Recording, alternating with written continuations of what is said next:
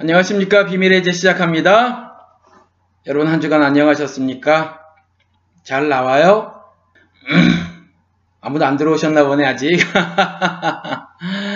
아, 오늘은 말이에요. 음, 제가 지난주에 그 한 번 더 광고를 할까, 그러다가 말았는데, 그 김관홍 어, 잠수사님, 그거를 그 후원을 받는 걸 어, 오늘부로 마치겠습니다.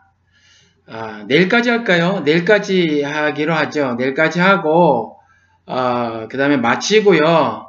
어, 월요일쯤 해서 그 후원금을 어, 전달해 드리도록 하겠습니다.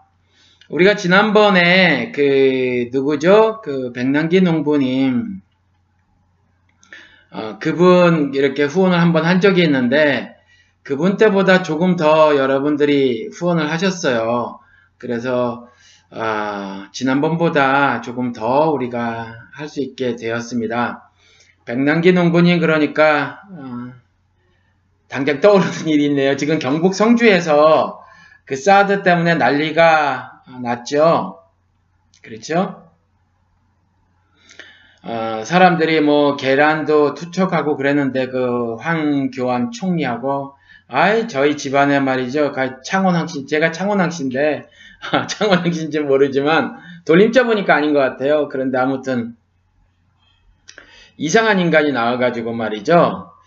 아 아서 계란을 맞았어요. 그렇죠. 근데 계란을 투척하고 뭐 그 화면을 보니까 중간중간 여기에서 전경들이 그 체증을 하던데 카메라로 들고 계속 아, 찍고 그러던데 말이죠. 음, 경찰이 수사를 한다 그러죠. 계란을 어, 던졌다고 수사를 하고 그런데 뉴스 보니까 이 그 공영방송이라고 하는 거, 이뭐 KBS 뭐 이런 거 보니까 그 공무집행방해로 잡아 넣을 거래요. 그래서 뭐 뭐래더라 뭐보다 더 어, 처벌이 중할 것이다 이렇게 말을 하더라고요. 아니 계란 맞았다고 그런데 물대포로 사람을 쏴 죽여놓고 말이죠. 그거는 뭐 아무렇지도 않은 거예요. 도대체가 말이죠. 아 이게 나라가 자꾸 이상해집니다. 어우 정집사님 들어와 주셨네요. 반갑습니다. 무동님 들어와 주셨고 아,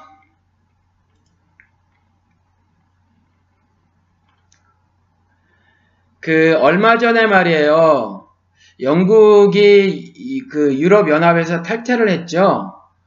그래서 어뭐뭐 뭐 무슨 문제가 일어날 거고 뭐 그게 또 한국한테는 유리하지 않을 것이고 뭐 막 그렇게 얘기를 했어요. 그리고 경제적으로 어, 불확실성, 뭐 불투명성 이것이 더 증가할 것이고 어, 환율 시장은 요동을 칠 것이고 뭐 막 이랬어요. 기사가 다 어, 불안하다라고 하는 거였죠. 그런데 또 프랑스 니스라는 그 어, 도시에서 테러가 있었어요. 굉장히 많은 사람들이 죽었죠. 어린아이만 해도 10명이 죽었다고 해요. 어, 그리고 터키에서 몇 시간밖에 되진 않지만 쿠데타가 터키 장 쿠데타 많이 일어나요. 그렇죠? 음, 아무튼 쿠데타가 일어났는데 실패를 했어요. 몇 시간 만에. 그리고 우리의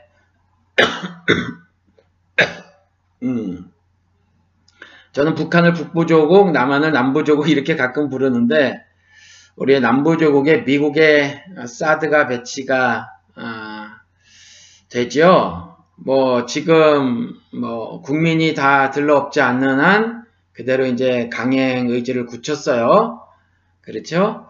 어, 그래서 배치가 될 것 같은데 제가 말이에요. 이 경북 성주에 있는 그 조그만 산이 있는데 성산이라고 있어요.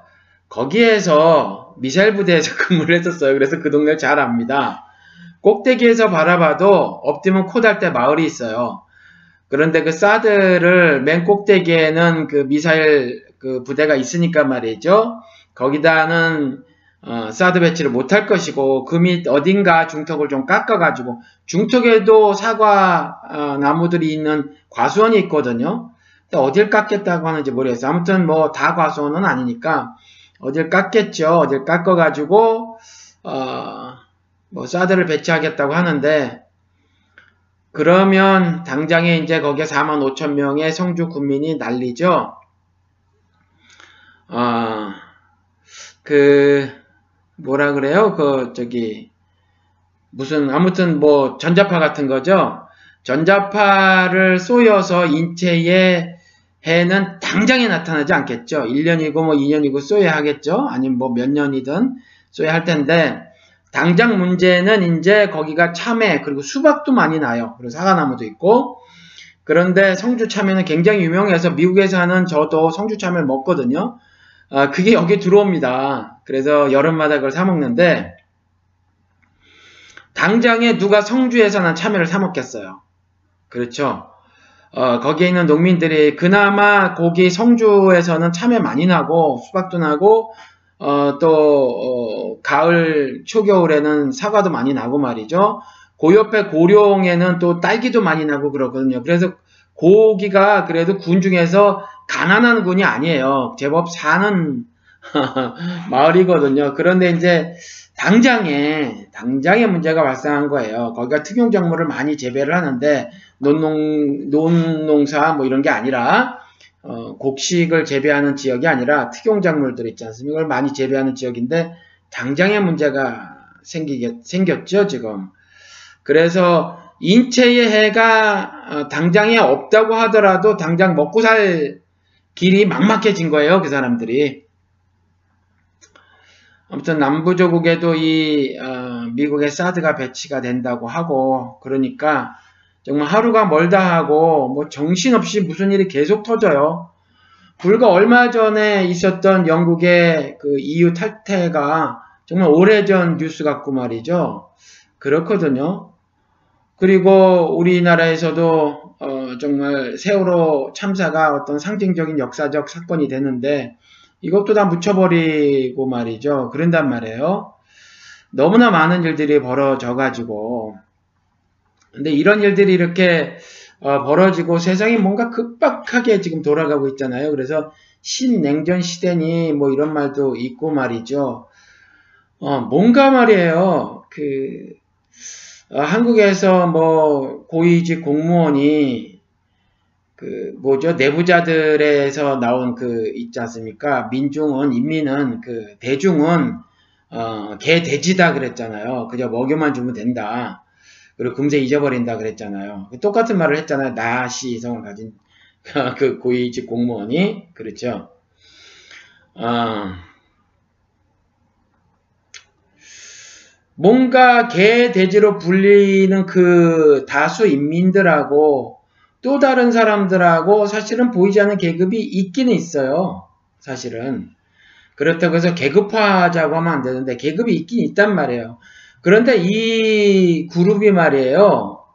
따로 노는 듯해 보이지 않으세요?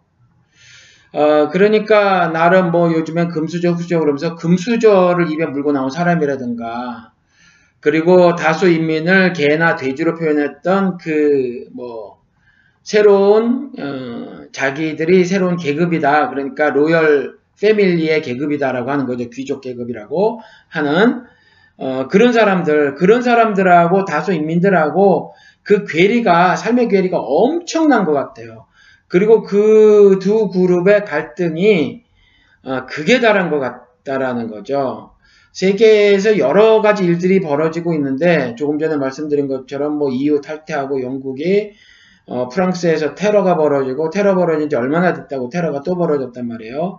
그리고 터키에서도 뭐 쿠데타 벌어지고, 터키는 또 어, 이전에 시리아 들어가가지고 막, 아, 그냥 다수, 어, 선량한 인민들을 향해 가지고 또 폭격을 가하고 막 그랬었단 말이죠. 그리고 한국은, 어, 중동이 그 전 세계의 화약고였는데 이제 한국이 지금, 어, 그 제국들, 강국들의 또 구한말 시대처럼, 어, 그, 간섭이 심해지는 모습이란 말이죠. 어, 평화는커녕 점점 어, 불안이 가중되고 있는데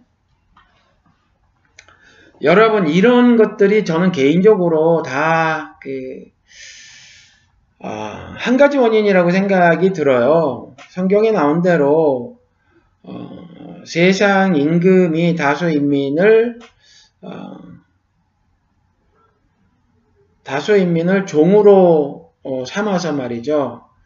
어, 왕으로 어, 그들의 왕이 되어서 그들을 통치하고 말이죠. 어, 그래서 하나님 같이 되려고 하는 거란 말이에요. 어, 그런 것들이 아닌가 싶어요, 전 개인적으로. 뭐, 돈 때문에, 금전적인 문제 때문에 영국이 이에서 탈퇴한 것 같아 보이고, 어, 프랑스에서 벌어진 테러도 말이죠. 뭐, 뭔가 이번에도 또 그 IS의 뭐, 어, 분명치는 않지만, 뭐, 연계가 좀 있는 듯이 프랑스 경찰이 발표를 하고 말이죠.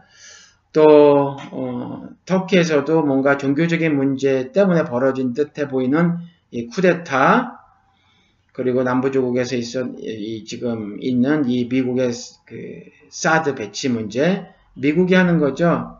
아, 이런 것들이 그 이 흑암의 권세를 틀어진 사탄이 그 용사들을 어, 세워서 말이죠. 다수 인민들을 통치하고자 하는 그러니까 하나님은 하나님의 통치를 받지 못하게 하고 자신이 직접 통치를 하려고 해서 그들을 자신의 종으로 만들려고 하는 그런 일련의 일들이다. 전 이렇게 보여준다라는 거죠. 근데 최근에 이제 어, 일이 더좀 어, 자주 크게 벌어지고 있다라는 생각이 든다라는 거죠.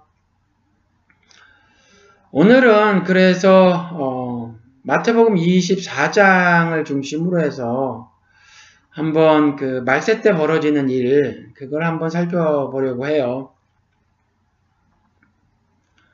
여러분 그 인터넷으로 컴퓨터로 보고 계신 분은 컴퓨터로 마태복음 좀 펴보시고요.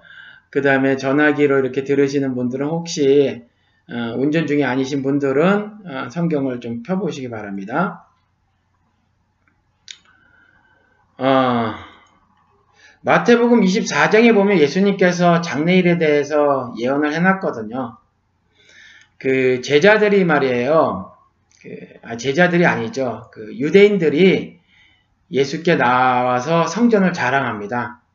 성전 건물을 이렇게 가리켜서 보고, 자, 이거 보시오! 이렇게 얘기를 하거든요. 아, 그러니까 예수님께서 그러는 거예요. 내가 진짜 진실로 진실로 너에게 말하는데 이 성전 건물이 돌 위에 돌 하나도 남지 않고 다 무너뜨려질 것이다 이렇게 말을 해요. 그러니까 그 제자들이 가만히 오죠. 제자들이 가만히 와서 묻습니다. 가만히 와서 이런 일이 언제쯤 벌어질 것 같습니까? 언제쯤 벌어지겠습니까? 이렇게 물으니까 아, 그리고 또 주의 임하심과 세상 끝에는 무슨 징조가 있사오리까 이렇게 물어요. 그러니까 두 질문을 한 거죠. 어느 때에 이러한 일이 벌어질 것이며 성전이 무너진다는 것은요. 어, 유대인들한테는 이스라엘 사람들한테는 그냥 나라가 망하는 거예요. 자신들의 그 이스라엘 민족으로서의 정체성을 다 잃어버리는 거랑 같단 말이에요. 그렇죠. 물론 예수를 믿는 예수의 제자들이 나와서 이제 물어본 거기는 하더라도 아직까지 제가 말씀을 언젠가 드렸지만 열두 제자조차 하늘 뜻을 잘 분간하지 못했어요. 어, 그러니까 이제 물어보는 거죠. 물어보는데 두 가지를 묻는 거예요. 어느 때에 그 성전의 돌, 어, 성전이 무너져서 돌 위에 돌 하나도 남지 않은 일이 벌어질 것이며 세상 끝에는 어떤 징조가 있으리까 어, 어, 이렇게 물은단 말이죠. 그랬을 때 예수님께서 대답을 하세요. 어, 너희가 사람의 미혹을 받지 않도록 주의하라. 제일 처음에 하시는 말씀이 이거예요. 너희가 사람의 미혹을 받지 않도록 주의하라. 오늘은 이 이야기를 좀 해보려고 해요, 여러분. 음, 제가 어, 참 우습게도 말이죠. 여러분 아시죠? 어, 한국 최고의 그 목사님 중에 한 분인 어, 오카는 목사도 어, 감히 제가 비판을 해요. 그분의 일대일 제자 양육을 비판을 했죠. 저도 그 책을 공부를 했지만 그 책 내용이 뭐 잘못돼서가 아니라는 거죠.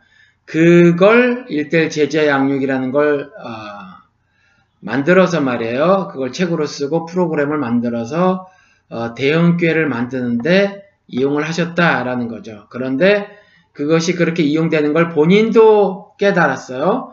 그렇지만 어쩔 수 없지 않더냐 라고 말을 했다는 거죠. 왜 어쩔 수 없어요? 어쩔 수 있지. 그렇죠? 교회가 커지는 걸 바라보면 교회 건물을 크게 안 지면 되죠.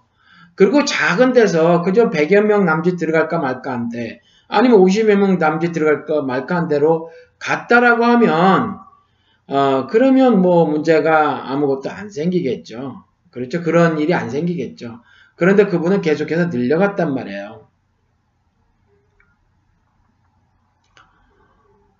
어느 분이 뭐 이렇게 써놨네요. 100% 어, 신이 존재하는 것을 증명할 수 있다.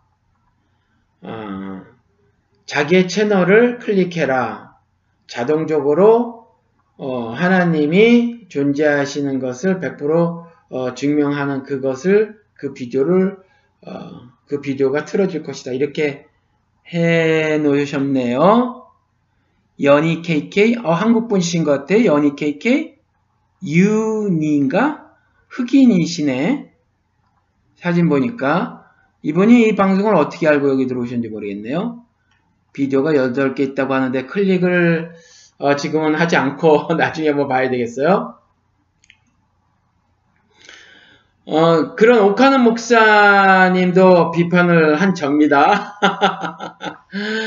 그리고 어, 일본 어, 네 우리가 점령당해서 일본의 어, 식민지 식민으로 살아갔단 말이에요.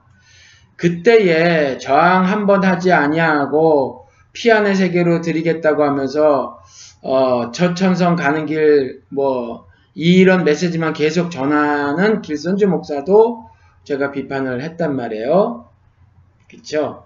그리고 그때 어, 굉장히 가난했으니까 깡패 출신 김육두 목사라고 하는 우리나라 우리나라 기독교인들이 자랑스러워하는 그 김육두 목사도 그저 병 고치는 요즘으로 치면 조용기 목사 같은 어, 그런 사람인데 정말 말씀 없고 그렇게만 진행해서 센세이셔널한 어떤 반응을 일으켰는데 김익도 목사도 비판을 했어요. 제가 그러니 비판 못할 사람이 어디 있겠습니까? 제가 감히 합니다. 그러다 보니까 뜬다고 하는 그 목사님도 어 제가 그 지난주에 비판을 했고 말이죠. 어 전체 단 아니에요. 말씀드린 것처럼 그 설교만을 비판을 했는데 여전히 11조를 구약의 600개가 넘는 율법 중에서 딱 하나 11절 갖고 와서 계속 11절 내라고 하니까 어, 내라고 할 뿐만 아니라 이제 헌금 같은 걸 말씀을 하시면서 정말 어, 하나님의 어,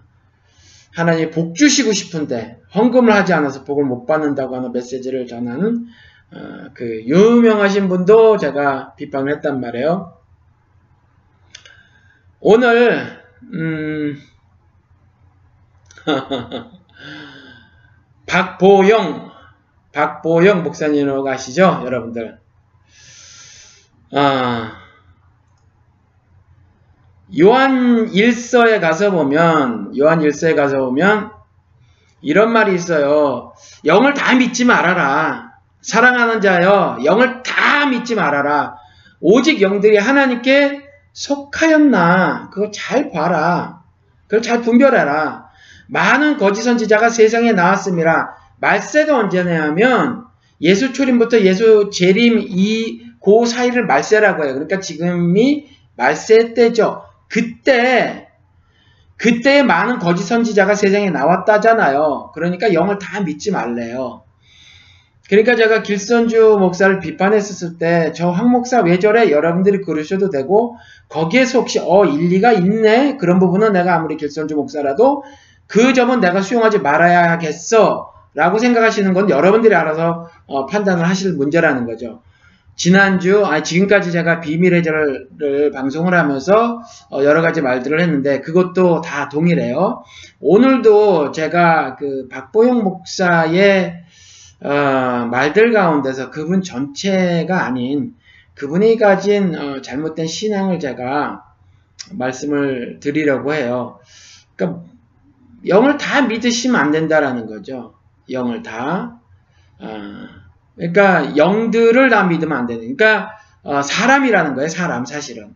사람을 다 믿으면 안 된다라는 거죠. 하늘의 말을 한다고 하는 사람을 다 믿지 마라. 영을 영인데 영들이에요. 영들. 영들을 다 믿지 말라는 말은 어, 하나님의 말씀을 전한다고 하는 그 사람들을 다 믿지 말라 그 말이거든요. 그래서 그 영들이 내뱉는 그 말들이 정말 복음인가 아닌가 그걸 잘 살펴보라 라는 거죠. 그 말을 정말 핵심적인 말로 한 것이 하나님께 속하였나 분별하여라 라는 거거든요. 마태복음 24장에 제가 말씀드린 것처럼 세상 임금의 그 어, 세상 임금들이 준동을 해가지고 말이죠. 뭐 어, 다니엘서에 나온 것처럼 뭐 열불 뭐 이런 게 다 왕들 얘기하는 거거든요. 상징으로 세상에 여러 임금들이 나온단 말이에요. 그 여러 임금들이 또 다투기도 하고 뭐 셋불이 등장해서 어쩌고 저쩌고 뭐 이런 게 나와요. 그게 다 그런 일들이거든요. 그러니까 음 그런 부, 그런 말씀도 하죠. 뭐 자연재해도 있을 것이고 첫째 기근이 있고 말이죠. 지진이 있고 어 그다음에 그 뭐죠 난리와 난리가 아, 일어나서 그런 소문이 온 세계에 퍼질 것이고 어, 민족이 민족을 대적하고 나라가 나라를 대적하고 뭐 이런 일들이 있을 거라는 거죠 말세 때에 지금 그렇다라는 거예요 이게 2000년 전에 예수 그리스도께서 이 땅에 오셨을 때 하신 예언인데 첫 번째로 한 아, 말씀을 하신 것이 뭐냐 하면 미혹을 받지 마라. 너희가 사람의 미혹을 받지 않도록 주의하라. 이게 요한 일서 제가 조금 전에 말씀드리는 거랑 똑같은 말이라는 거죠. 사랑하는 자들아, 영들을 다 믿지 마라. 영들을 다 믿지 마라. 즉 하늘의 말을 한다고 하는 그 사람들을 다 믿을 것이 아니다. 라는 거죠.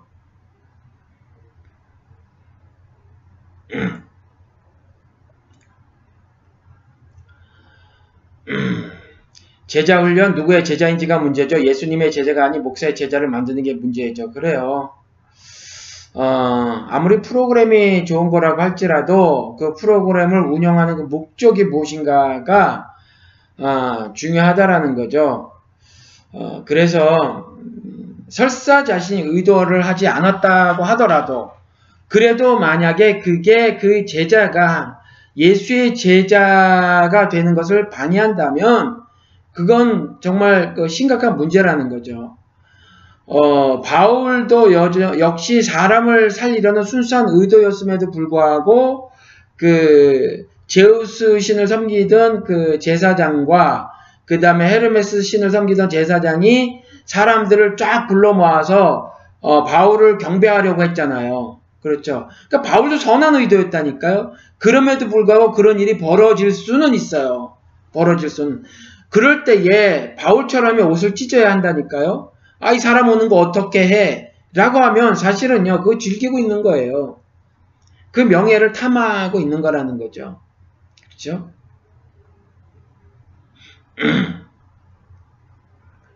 그래서 이 박보영 목사님을 제가 설교를 아, 여러 개를 들어봤어요. 하도 칭송을 많이 해가지고 여기저기서 칭송을 많이 해가지고 말이죠. 불쌍하고 가난한 애들을 데려다 키운다라는 어, 말도 있고 말이죠. 그런 말도 들어봤고 또 뭐 자신이 가진 재산을 다 사회에 환원했다. 사실인지 모르겠어요. 뭐 그렇겠죠. 뭐 그러고 또 뭐 의사셨다면서요. 의사. 그런데 어, 그 의사 라이센스를 다 찢어버리셨다라는 거예요. 할아버지 때부터 어, 목사다. 그러니까 집안이 온통 다 목사인데 남자들은 다 목사인데 자기만 아니었다. 자기만 예수쟁이가 아니었다. 그리고 어, 허랑방탕하게 살았고 술 먹고 담배 피고 뭐 그러고 살다가 결혼을 했고 근데 뭐, 뭐 이혼을 하셨다죠? 그렇죠? 맞습니까?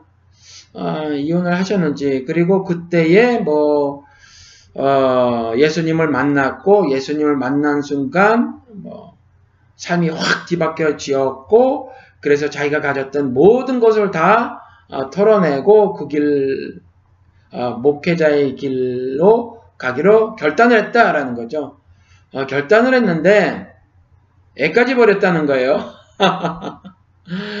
당시 아들이 초등학교 4학년인데 집을 나가 버리셨다라는 거죠. 나가는데 아들이 그랬대 어디 가냐고 그랬더니 아빠가 그 훌륭한 목회자가 돼서 돌아오마 그러고 나갔다라는 거예요. 뭐 가족 중에 누가 대신 그 시간 동안 어, 키워줬나 보죠. 그랬을 때 아들은 대성통곡을 했다는데 어, 여러분 제가 이건 뭐 그분의 윤리니까 말이에요. 그리고 제가 늘상 말씀을 드리지만 어, 윤리가 윤리관이 그 결정권자라니까요. 자기가 가진 그 윤리대로 말하고 행동한단 말이에요. 그러니까 어, 그분은 그런 윤리를 가졌던 거죠. 신학교를 가는 것이 어, 아이를 돌보는 것보다 그 더 소중한 일이다 라고 하는 거죠. 아 아무튼 이제 음, 그랬다라는 거예요. 그런데 문제는 이제 그게 문제가 아니라 이 양반이 어, 그 조그맣게 이제 뭐 어느 지역에서 뭐 그 불쌍하고 가난한 애들을 이렇게 도우셨대요. 도우면서 조그맣게 뭐 교회를 하고 그러다가 어느 날 하나님이 당신한테 말씀을 하셨다라는 거죠. 그, 아, 지금 방주교회에 거기 젊은 목사가 있는데 그 목사가 죽을 것이다. 그러니까 가서 그 이야기를 전해라. 너는 죽을 거다. 하나님이 자기에게 그렇게 말씀을 하셨다는 거죠. 당신에게. 그래서 그렇게 가서 말을 했대요. 그랬더니 말을 안 들었답니다. 내가 죽기는 왜 죽어? 젊으니까 그랬겠죠? 그래서 그 어, 방주교회 목사가 어, 건강검진을 받고 그랬대요. 그런데 건강검진을 받아보니까 괜찮았더라는 거죠. 건강했었다라는 거예요. 그래서 이제 이 박보영 목사님의 말을 안 들었다라는 거죠. 그런데 얼마 있다가 실제로 죽어버렸다라는 거예요. 그리고 이제 그 교회 목사로 어, 들어가게 됩니다. 이 박보영 목사님이. 그런데 사실은 그 어, 이분의 말과 그 교회 교인 말하고는 조금 달라요. 그게 교인 말은 사실은 그 젊기는 하지만 그 목사가 아, 뭐랬든가 무슨 병이 있었대요. 심각하게 병을 앓고 있었답니다. 사실은.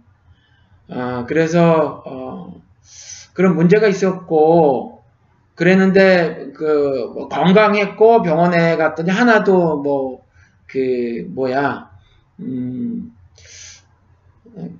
아무 질병도 없고 건강하더라라고 진단을 받아서 이제 박보영 목사가 들었다고는 하나님 말씀을 거역했다.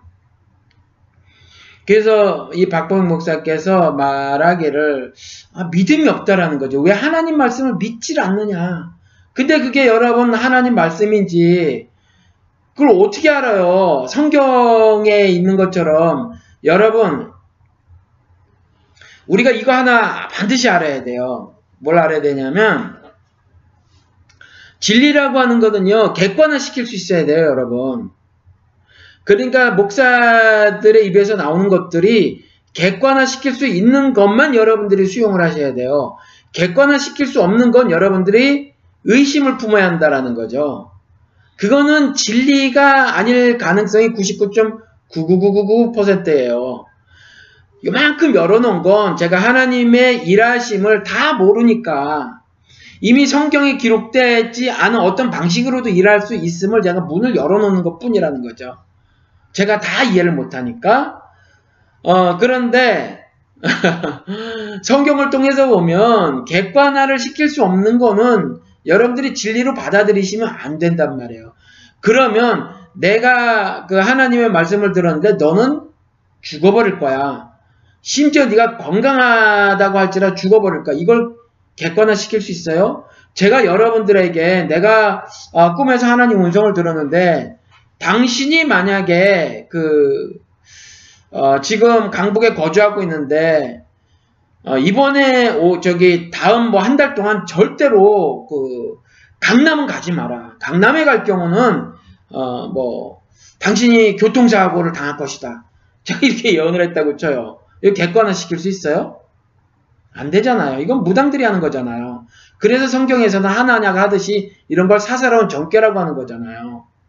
그렇죠? 그런데 박보영 목사라는 분의 말은 뭐냐면 그 젊은 목사가 얼마나 답답했는지 모르겠다. 얼마나 답답한지 모르겠다. 왜 하나님 말씀을 믿지 않느냐? 여기서 어떤 어, 이분이 이분이 어떤 말씀을 하신 거죠? 대가 하나님이라는 거야 사실 내가 그렇죠. 그러니까 이런 어떤 이분이 사실은 신비주의에 빠져 있는 것 같아요. 그런데 사실은 이 그 인천 방주교회라는 것이 어, 당신의 아버지가 개척한 교회라는 거죠. 그런데 자기는 예수를 안 믿고 그냥 허랑방탕하게 살았다라는 거 아니에요. 그러니까 후임으로 물려줄 수 없었던 거예요, 사실은.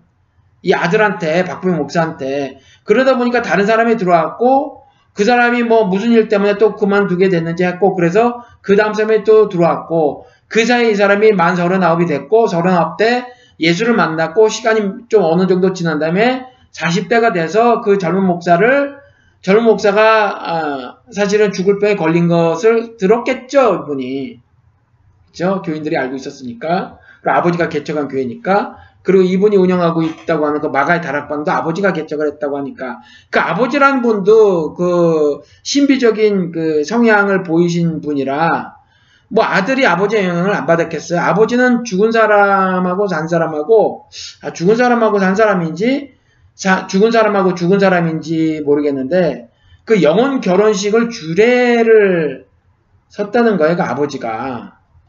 그러니까 그 아버지 역시도 약간 그 약간이 아니죠. 그 어, 신비주의적인 성향을 보이시는 분이죠.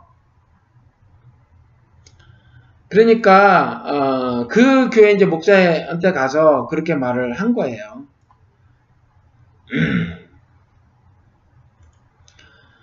이분이 어, 30억이라는 자기 재산을 내놨다. 이거죠. 그래서 박수를 쳐드립니다. 요즘 뭐 이런 일 하기가 쉬워요. 돈 있는 곳에 마음이 있는 거기, 있는 거니까 사실은 내 돈 이렇게 털어내기가 쉽지 않단 말이에요. 그렇죠? 그러니까 그건 박수를 쳐드려요. 그렇다고 해서 우리는, 어, 좀 이런 태도를 가질 필요가 있어요. 어떤 태도냐면, 한 가지 칭찬할 만한 일이 있다고 해서 그분의 모든 것이, 어, 하나님께 칭찬 들을 만한 말이나 행동은 아니다라는 거예요. 그래서 칭찬할 건 칭찬하고요. 비판할 건 비판해야 한다라는 거죠. 그렇죠? 이분이 그렇게 구제를 한 것은 박수를 쳐드려요. 그렇지만 그분의 구제가 구제는 어, 성경을 통해서 보면 신앙인의 의무로 지어졌어요. 그렇죠? 그런데 그 구제는요, 믿지 않는 사람들도 한단 말이에요. 그렇죠? 그러니까 그분의 구제, 구제는 구제 자체로 하늘 복음을 설파하는 것은 아니다라는 거죠. 대단히 훌륭한 일이에요. 그런데 이분의 설교를 제가 몇 편을 들어보니까 올인하는 성격이 있으신 것 같더라고요. 승부수를 거는 성격이 있는 것 같아요. 제 생각에는.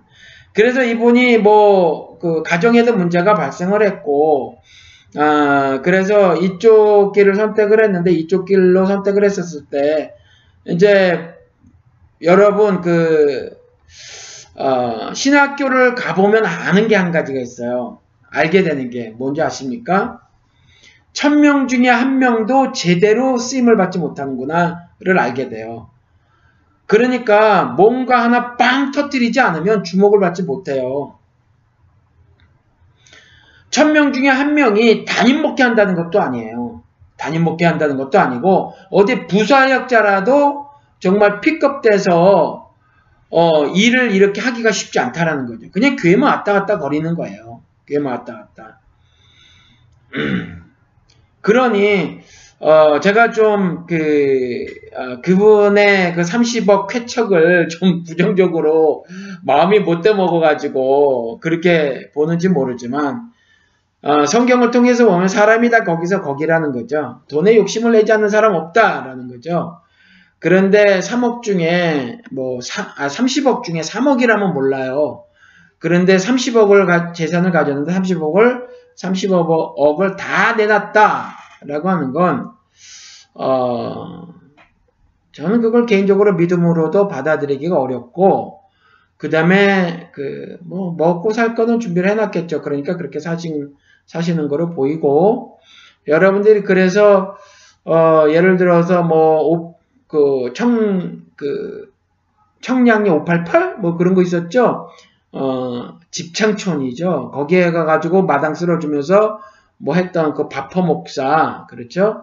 어, 야 훌륭해 훌륭해요 여러분 그 일을 지속하면 그런데 여러 군데에서 지금 문이 닫혀져 있다고 하고 그분은 지금 어, 신비적인 신비적인 체험을 막 어, 어, 간증하고 다니고 그런 집회를 하고 그런다고 하죠 지금 그래서 어, 굉장히 많은 어, 그, 그, 지역에 그 이전에 했던 그 봉사단체 그 그것들 문을 닫았대요.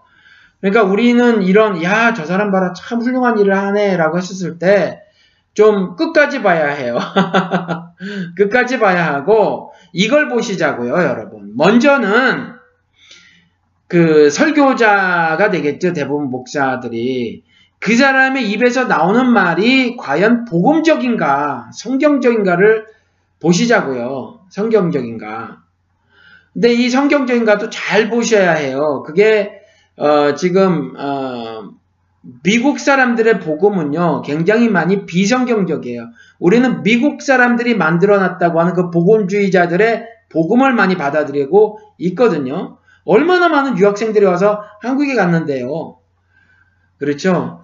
그러니까 그 사람들의 입에서 나오는 말이 성경적이냐를 먼저 봐야 하고 두 번째로 그 어, 성경의 말씀대로 살아가고 있느냐를 보셔야 한다는 거죠. 살아가고 있느냐. 그렇죠? 그리고 그 삶을 지속하고 있는가도 봐야 돼요.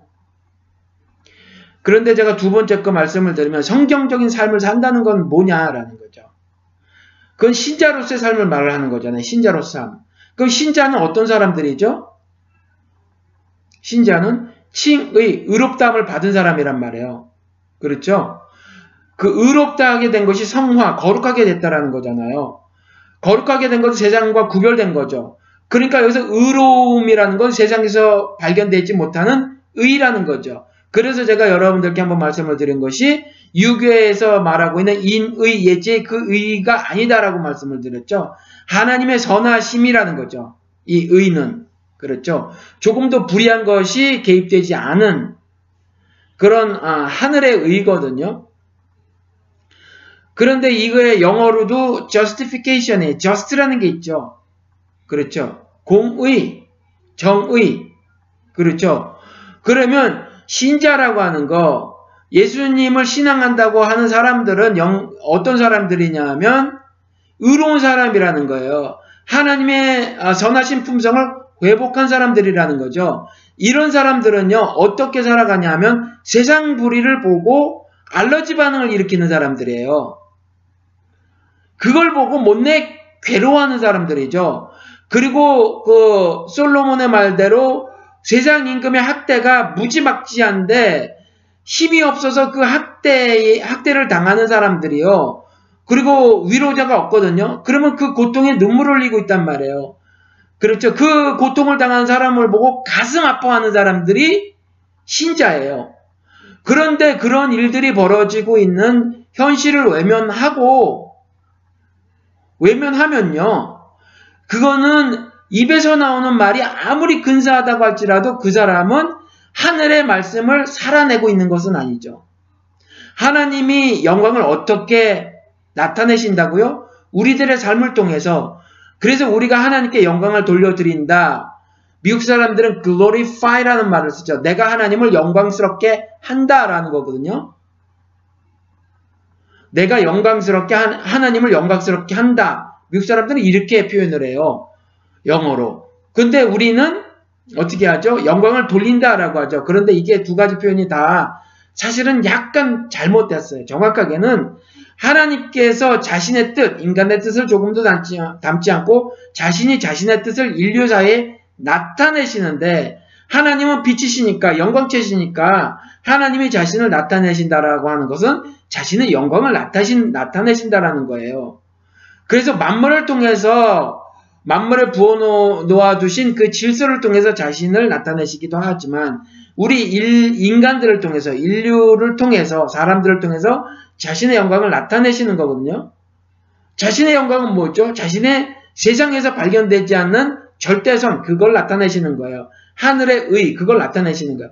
그런데 세상에서 세상 임금들의 모진 학대로 인해서 노예로 살아가는 다수 인민들의 삶을 보고 괴로워하지 않고 슬픔이 복받쳐 오르지 않으며 이 그 불의한 것들을 어, 개선하려고 하는 관심이나 의지를 나타내지 않으면 하나님의 하나님을 신앙하는 사람의 삶이 아니라는 거예요, 여러분. 그러니까 그렇게 살아가고 있는가를 봐야 해요. 입에서 나오는 말이 어, 성경의 말인가 하늘의 말인가 봐야 되고 그 말대로 그 복음을 전하는 사람이 살고 있는가를 봐야 하고 그리고요 짧은 순간에는 어, 잘그 어, 분별이 안 될 수가 있어요. 겉모습은 비슷하니까 제가 이 말씀을 여러 차례 드리잖아요. 겉모습은 동일하다고 하더라도 내용이 다를 수 있다. 성격이 다를 수 있다. 그래서 나 오랫동안 지켜봐야 한다라는 거죠. 그래서 지켜보는데 정말 그렇게 살아가면서 쓰러지고 넘어지고 자빠진다고 할지라도 세상 사람들에게 미움을 당한다고 할지라도 그리고 왕따를 당한다고 할지라도 내가 기뻐하고 또한 기뻐하리라 관제로 들여질지라도 내가 피 흘리는 제사의 제물로 바쳐질지라도 즉 죽음에 처해질지라도 나는 기뻐하고 기뻐하리라 하는 고백을 하고 있는지 물론 두렵겠죠. 생각만 해도 그렇지만 다시 믿음을 회복해서 내가 능력이 있어 회복하나요? 성령 하나님이 그 생명의 법으로 인도하시는 거잖아요. 그렇죠? 그렇게 해방시키시는 거니까 죄와 사망에서 그 사망을 이긴 자로서의 희열이 나타나지 않겠느냐 말이에요. 그래서 그와 같은 박해 세상 사람들이 너희를 묘할 때 예수 그리스도가 뭐라고 했냐면 하늘에서 너희의 상급이 크니까 기뻐하고 즐거워하라 했잖아요. 이와 같은 믿음을 성령 하나님께서 회복하게 해주시니까 그 사람의 삶을 오늘 보고 내일 보고 글피 보고 한 달 후 보고 1년 후 보고 5년 후 보고 10년 후를 보면 그러면 안단 말이에요. 정말 하나님을 신앙하고 살아가는 사람인지 아닌지를 하나님을 신앙하고 살아가는 사람들은 이 세상에서의 그 어느 것도 욕심을 내지 않는다니까요. 욕심이 불현듯 일어나기는 하죠. 그렇지만 버린단 말이에요. 성령 하나님께서 버리게 만들어 주신다라는 거죠. 그렇죠? 그러니까 그렇게 살펴봐야 해요. 오랫동안. 어. 이분이 그 마가 다락방이라는 것도 하는데 세계적인 영가 데이빗 오라는 사람이 있죠. 여러분 아십니까? 한국에 와가지고 한국에서 전쟁이 일어날 거다 그랬는데 연평해전이 터졌어요. 그래서 많은 사람들이 와 했죠. 그 데이비드 오라는 아프리카 흑인 목사, 자기는 스스로 목사라고 불리기보다는 닥터라고 불리죠. 닥터 데이비드 오, 그렇죠. 어디 가서 무슨 닥터라고 어, 닥터를 따는지 모르지만 아무튼지 어, 그러더라고요. 미국 그 목사들도 어, 상당수가 목사라고 불리기보다는 닥터라고 불리는 걸 더 좋아하는 사람들이 많아요. 그리고 그 여기 그 가운에 짝대기 세 개 이게 닥터잖아요. 이거 이런 제복 이런 가운 입는 사람들도 많이 있고 어, 아무튼 그 사람이 그런단 말이에요. 근데 그 사람이 칠레에 가서 지진 예언했고요. 그 다음에 미국에 와가지고 뉴올리안스에 가서 매년 물피해가 나는데 말이죠. 어, 태풍이 매년 한 해도 안 걸려요. 거기는 한 해도 안 걸리고 그 허리케인이 몰아치거든요. 아, 허리케인은 어느 태풍 이름인데, 어, 그게 이제 일반 명사가 돼가지고 그런 어, 태풍을, 어, 그냥 허리케인이라고 말하기도 해요. 그래서 아무튼 그게 매년 그, 그, 불어가지고 극심한 피해를 당하는 지역인데, 비도 많이 오고 말이죠. 습하고. 근데 거기 가서 또 물피해가 있을 거라고 예언을 한 사람이에요. 이 사람을 초청한 사람이 데이비드입니다. 이 사람을 초청한 사람이. 그리고 제가 한번 그 프리메이슨, 프리메이슨이죠, 프리메이슨. 음, 이거 방송에서 한번 말씀을 어, 드린 적이 있는데 어, 미국 사람들은 그 별로 그렇게 관심을 갖는 게 아니다. 한국 사람들이 이 프리메이슨이나 일루미나티 세계 정보 관심을 많이 어, 보이시는 것 같아요. 그래서 어, 이거 하는 사람 데이비드 창가 뭐 미국에 계시는 양반인데 그 사람 초청해 가지고 또 어, 이, 그, 뭐, 집회를 갖고 했었단 말이에요. 이 공통적인 게 데이비드 차나, 그 데이비드 오나, 그, 사사로운 예언을 하는 사람들이거든요. 근데 이런 사람들을 모아다 놓고 있는 성경대로 살기도 뻑뻑한단 말이죠. 그, 그 인생 살아가면서 먹고 사는 것도 힘들어서 하나님 말씀을 읽고 실천해 나가는 것이 어, 육신의 소욕 때문에 우리 사실 그렇게 만만한 일은 아니잖아요. 아무리 예수님께서 내 짐을 싣고 가볍다고 하더라도 그것은 육신을 벗었을 때 얘기고 육신을 입었을 때는 어렵게 느낄 때가 많잖아요. 하나님께서 다시 어, 내게 믿음의 믿음을 더하사 그 어, 승리의 삶을 살게 해주시면 아 심히 예수님 말씀대로 그 짐이 그 짐이 쉽고 가볍구나 라고 깨달아지지만 그래도 알면서도 자꾸 자꾸 쓰러지고 넘어지는 것이 우리네 인생이어서 만만치 않거든요. 그렇죠. 그런데 그 성경 말씀 이에 또 다른 예언들을 막 쏟아내니까 성경도 다 모르는데 그런 것만 쏟아내니까 사사로운 예언을 쏟아내니까 답답한 거죠. 그죠? 네. 아, 이 사람이, 어, 이 사람, 아, 그러니까 이 박보영 목사라는 사람이 이제 이런 사람들을 초청해서 그런 집회를 가졌단 말이죠. 이 사람이 정말, 어, 지르기를 잘 지르는 것 같아요. 뭐, 최근에도 어떤 뉴스거를 하나 만들어 놨는데, 10주에 그 다섯 번 교회 문을 닫겠다. 이렇게 선언을 했어요. 10주에 다섯 번. 그러니까 어, 그때에 그 집 주변의 개척교회나 미자립교회에 가라라는 거죠. 그래서 거기 가서 헌금을 내고 와라. 감사헌금이든지 11조든지 봉사든지 그거 하고 와라라는 거죠. 훌륭해 보이죠, 여러분? 그렇죠? 우리 교회 헌금이 줄더라도 그런 교회 헌금이 늘어났으면 좋겠다. 나눔을 실천하는 것 같고 말이죠. 여러분, 그런데 이건 믿음이 아니에요. 이건 믿음이 아닙니다. 돈 그냥 주면 돼요. 뭐 그래요. 그렇잖아요. 그리고 교회가 어, 돈 가지고 승부하는 데가 아니잖아요. 교회는요. 돈 하나도 없어도 돼요. 사실은. 돈 하나도 없어도 돼요. 각자 여러분들이 먹을 거 그냥 알아서 먹고 사시면 되는 거고 그냥 모이는데 그냥 누가 어느 집 장소 제공하면 되는 거예요. 정 없으면 뜰에 나가면 되는 거거든요. 그래서 믿음으로 믿음에 이르게 되는 것이 중요한 거지. 지금 아, 자본주의 사회에 살고 있다가 있다 보니까 빌딩세도 내야 돼, 목사들 월급도 줘야 돼, 이 여기에도 돈 들어가, 저기에도 돈 들어가니까 그게 괜찮아 보이는데 거기에 초점이 맞춰져 있으면 그게 건강한 교회가 될 수가 없어요. 그리고 솔직히 이것도 지르는 것처럼 보이는데 돈을 주는 거라면 그냥 돈을 주면 되죠. 만약에 우리가 문을 닫겠다고 말을 하면서 그렇죠? 어려운 교회들이 그 가서 감사원금 11조 봉사를 해가지고 말이에요. 힘을 얻게 하는 게 아니라 거기 가서 한 사람의 즉 나 박보영에게서만 말씀을 배우지 말고 다른 목사님들한테도 좀 듣고 배워라. 그리고 그들이 뭘 가르쳤는가를 보고 나의 가르침과 다른 점을 여러분들이 실천해라. 그리고 내가 채, 나도 채 모를 수 있으니 각 여러 교회에 흩어져서 다른 목사님들한테 듣고 보고 배울 것들을 내게도 좀 알려다오. 이랬다라면 박수를 쳐주겠다라는 거죠. 아니면 그냥 우리 게 나오라고 하고 돈만 주면 되잖아요, 정말. 그렇지 않습니까?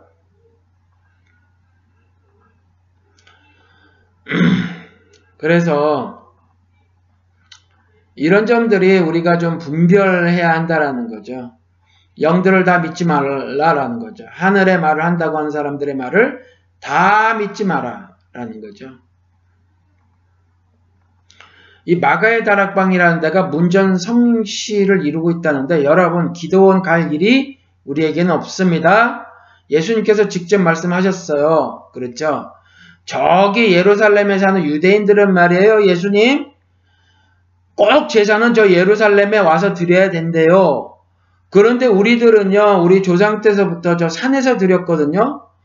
그러니 어떻게 하는 게 옳습니까? 라고 물었을 때 산에서도 말고 예루살렘에서도 말라라고 말을 했다라는 거죠. 그렇죠?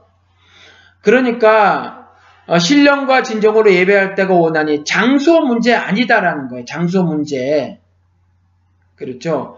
그리고 신랑과 함께 있을 땐 기도할 때가 기도할 필요 아 금식할 필요가 없다고 했는데 우리가 기도를 특별 어, 특정 장소로 이동해서 할 일이 없다라는 거예요, 여러분. 새벽 기도 하시고 싶으면 그냥 집에서 하시면 돼요. 매일 하시고 싶으면. 교회가 가까우면 모르지만 굳이 버스를 타서 버스비를 드리고 뭐, 뭐, 교통시내 복잡해 죽겠는데 그렇게 굳이 할 일이 없다라는 거죠. 그렇죠? 그런데 그, 뭐, 평일날에도 수백 명씩 그 모인다네요, 거기가. 그렇죠? 참, 음, 한국에서는 기도원도 다 없어졌으면 좋겠어요. 전 개인적으로 요즘에 어, 한국 기독교계가 개혁돼야 된다고 말하는 분들이 꽤 많거든요. 아무래도 어, 목사님들이 그런 말씀을 많이 하는 것 같아요. 그런데 저는 개인적으로 개혁의 첫 시작은 건물 부수는 거다 이렇게 생각이 듭니다. 예수님께서 그랬거든요. 유대인들이 성전을 가리켰단 말이에요. 그렇죠. 성전을 어, 가리키면서 자랑스럽게 뭐 가리켰겠죠. 그렇죠? 그랬을 때 그 성전을 어, 성전이 돌 위에 돌 하나도 남지 않을 것이다. 그랬거든요. 그렇죠? 그리고 요한복음 2장에서도 성전을 헐라 그러시고 사흘 안에 부활될 자기를 가리켜 성전을 내가 다시 지을 것이다 그랬잖아요. 그리고 그 자기가 자기의 부활에 참여한 즉 연합한 모든 사람들 그 사람들과 함께 자기가 당신이 머리 되시고 신자들이 그 부활에 참여한 사람들이 즉 거듭남 이 땅에선 거듭남이죠. 거듭남의 starting point가 시작점이 거듭남이라는 거죠. 아니 부활의 시작점이 거듭남이에요. 그러니까 그 사람들이 어, 그 성전이라는 거잖아요. 그렇죠? 그러니까 어, 그건 이제 교회를 말을 하고 있는 건데 그걸 통해서 보면 우리가 지금 어, 영적인 의미가 있다고 하는 그 건물 있잖아요. 그거부터 부셔야 되거든요. 어, 우리는 건물을 우리 교회는 가난해서 건물을 소유하고 있지 않은데요.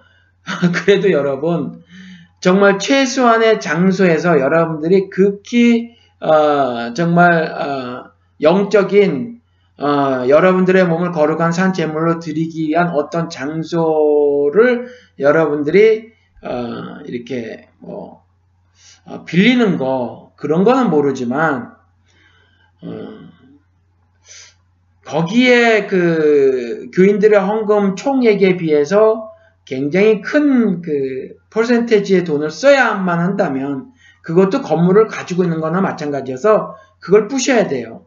그건 건물 중심의 신앙생활이라는 거거든요. 그걸 부셔야 돼요. 전 개인적으로 그렇게 생각을 하는데 이 어, 이 박목사라는 분은 그 교회도 있고 수백 명씩 모인다고 하는 기도원도 있어요. 그러니까 기도원이 제법 크다라는 거죠. 예, 사진을 봤는데 어, 주차장도 제법 넓고 말이죠. 건물도 어, 커 보여요. 그래서 한꺼번에 몇백 명이 들어가는지는 모르지만 아무튼 어, 커 보인다라는 거죠.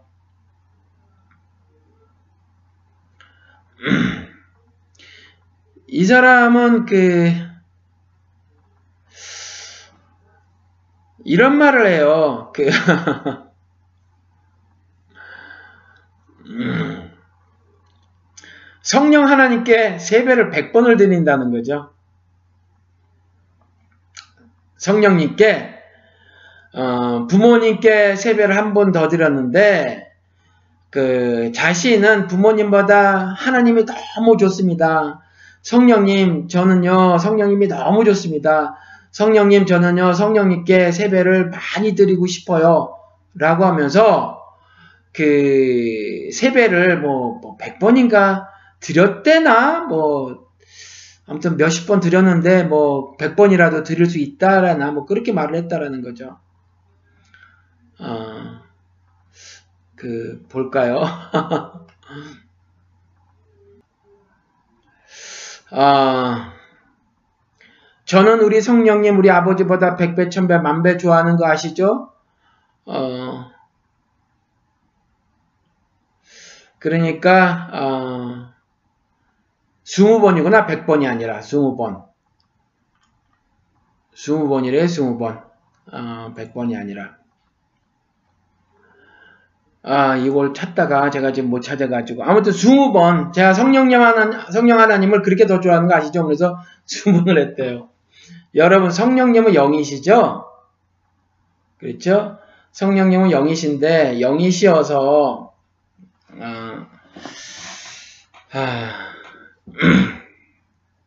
이렇게 말씀을 제가 아, 여러 차례 드렸는데, 다시 한번 드려야 될 것 같으네요.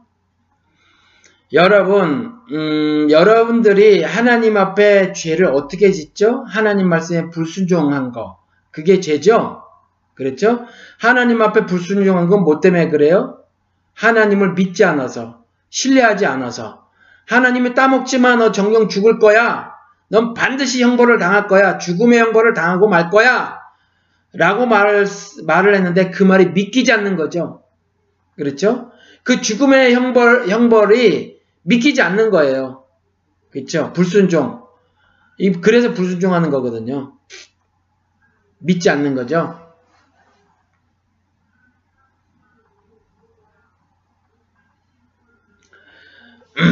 무슨 말씀을 하려다 이 말씀을 이제 까먹었네 또. 어,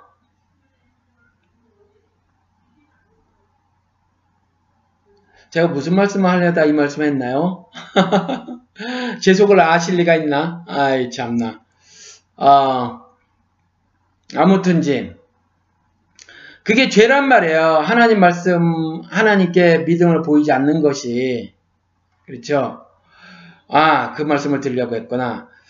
그런데, 그러니까 하나님 말씀을, 하나님께서 하신 말씀을 믿지 않는다는 건 뭐냐 하면, 이 땅에서 우리가 살아가는 동안에 이렇게 살아라, 이렇게 살지 말아라, 이렇게 하여라, 이렇게 하지 말아라 라고 하는 것을 안 따르는 거예요. 그게 믿음이 없는 거죠. 그렇죠.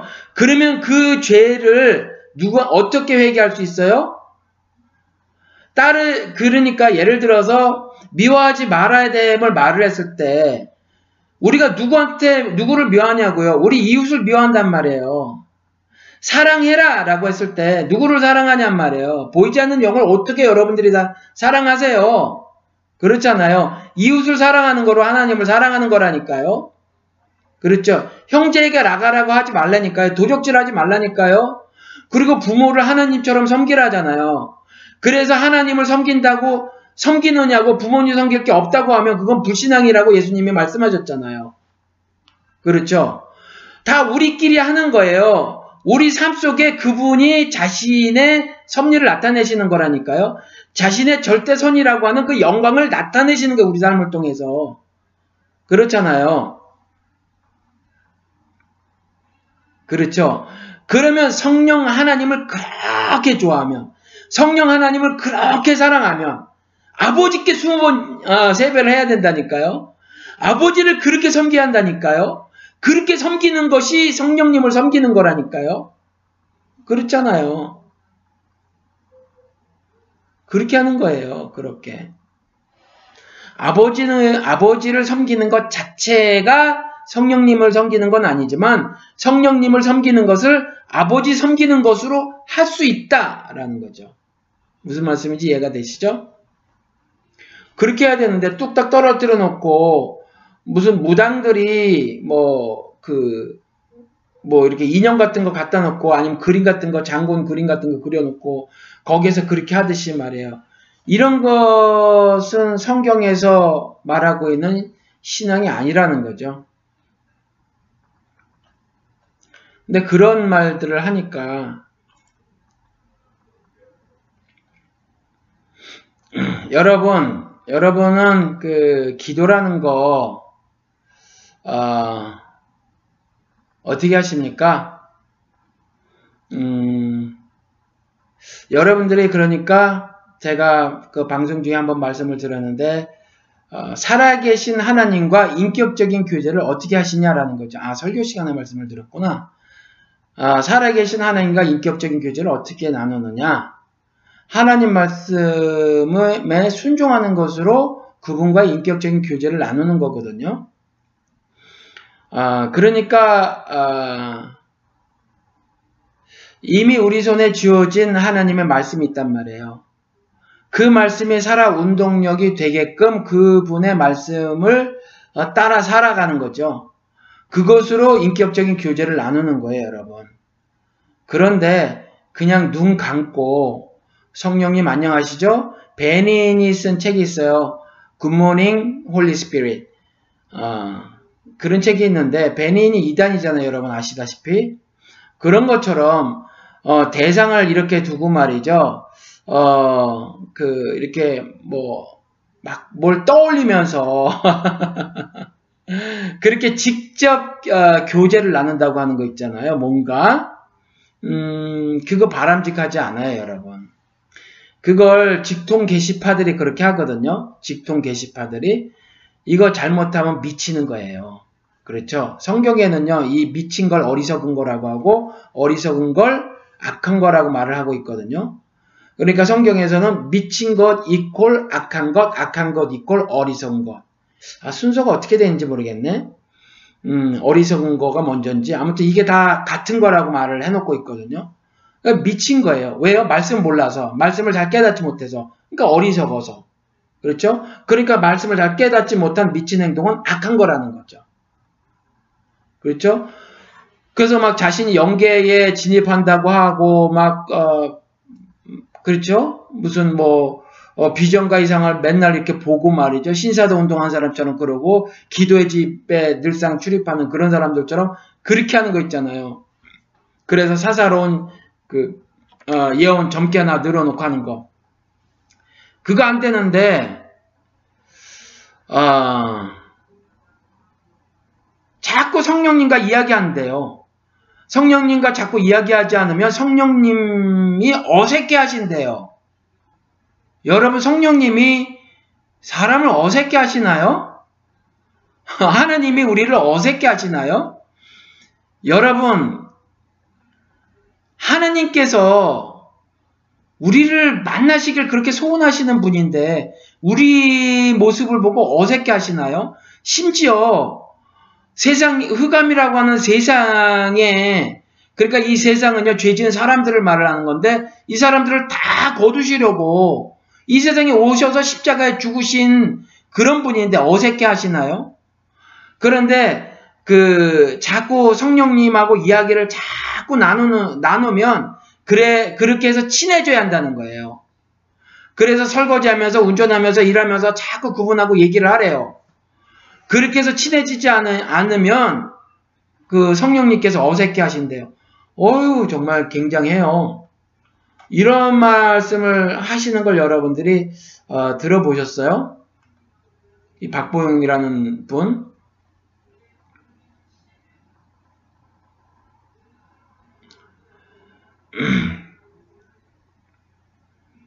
그러니까 그 지금 이분이 이렇게 그 어, 워낙 다른 사람들이 보기에 주목할 만한 어떤 어, 행동을 했고 또 우리나라는 학벌 어, 학벌이 좀 좋으면은 일단 그 일정 부분 팬층을 형성할 수 있더라고요. 그 의사 출신이시고 그런데 목사 일을 감당하기 위해서 의사 라이센스를 다 찢어버렸다고 하고 자신의 재산 30억을 어, 사회에 쾌척했다고 하니까 환원했다고 하니까 어, 뭐 굉장해 보이는데 음, 조금 이분이 이런 것들이 있더라라는 거죠.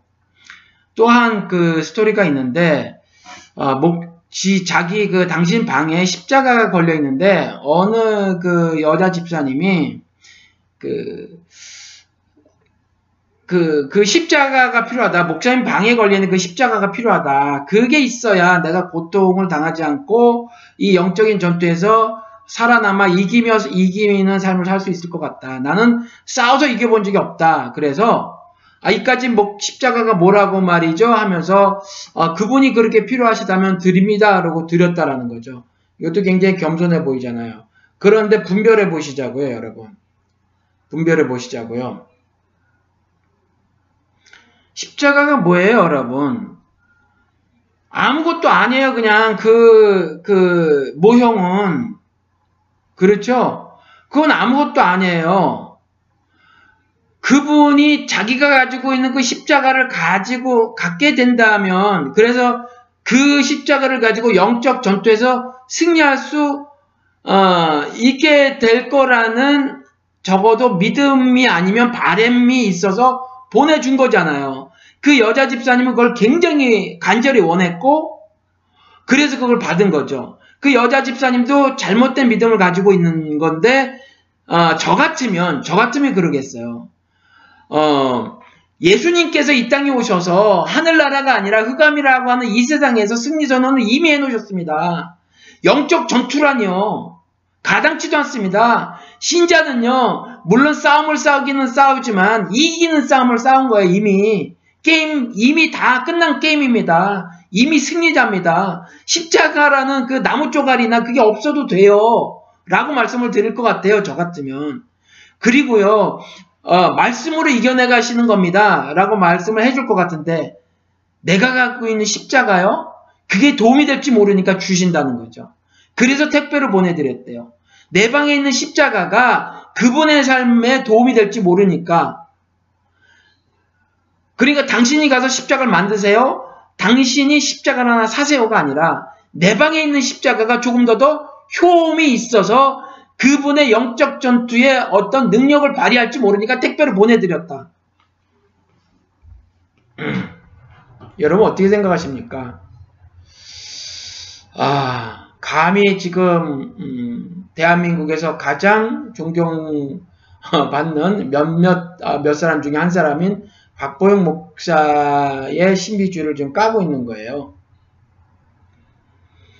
여러분 신비주의는요 무조건 배척하시기 바랍니다. 신비주의는 무조건 배척하세요. 신비주의가 시간이 지나서 건강한 것으로 증명된 게 지금까지 하나도 없어요.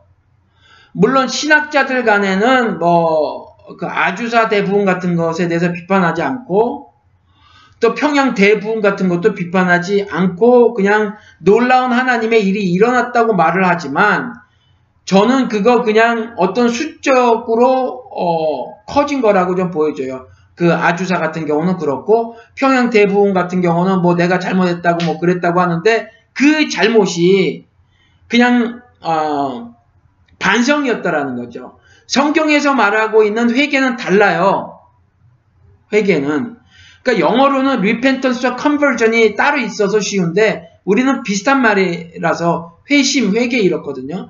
비슷하니까 이게 좀 그 그게 그거지 싶은 거예요.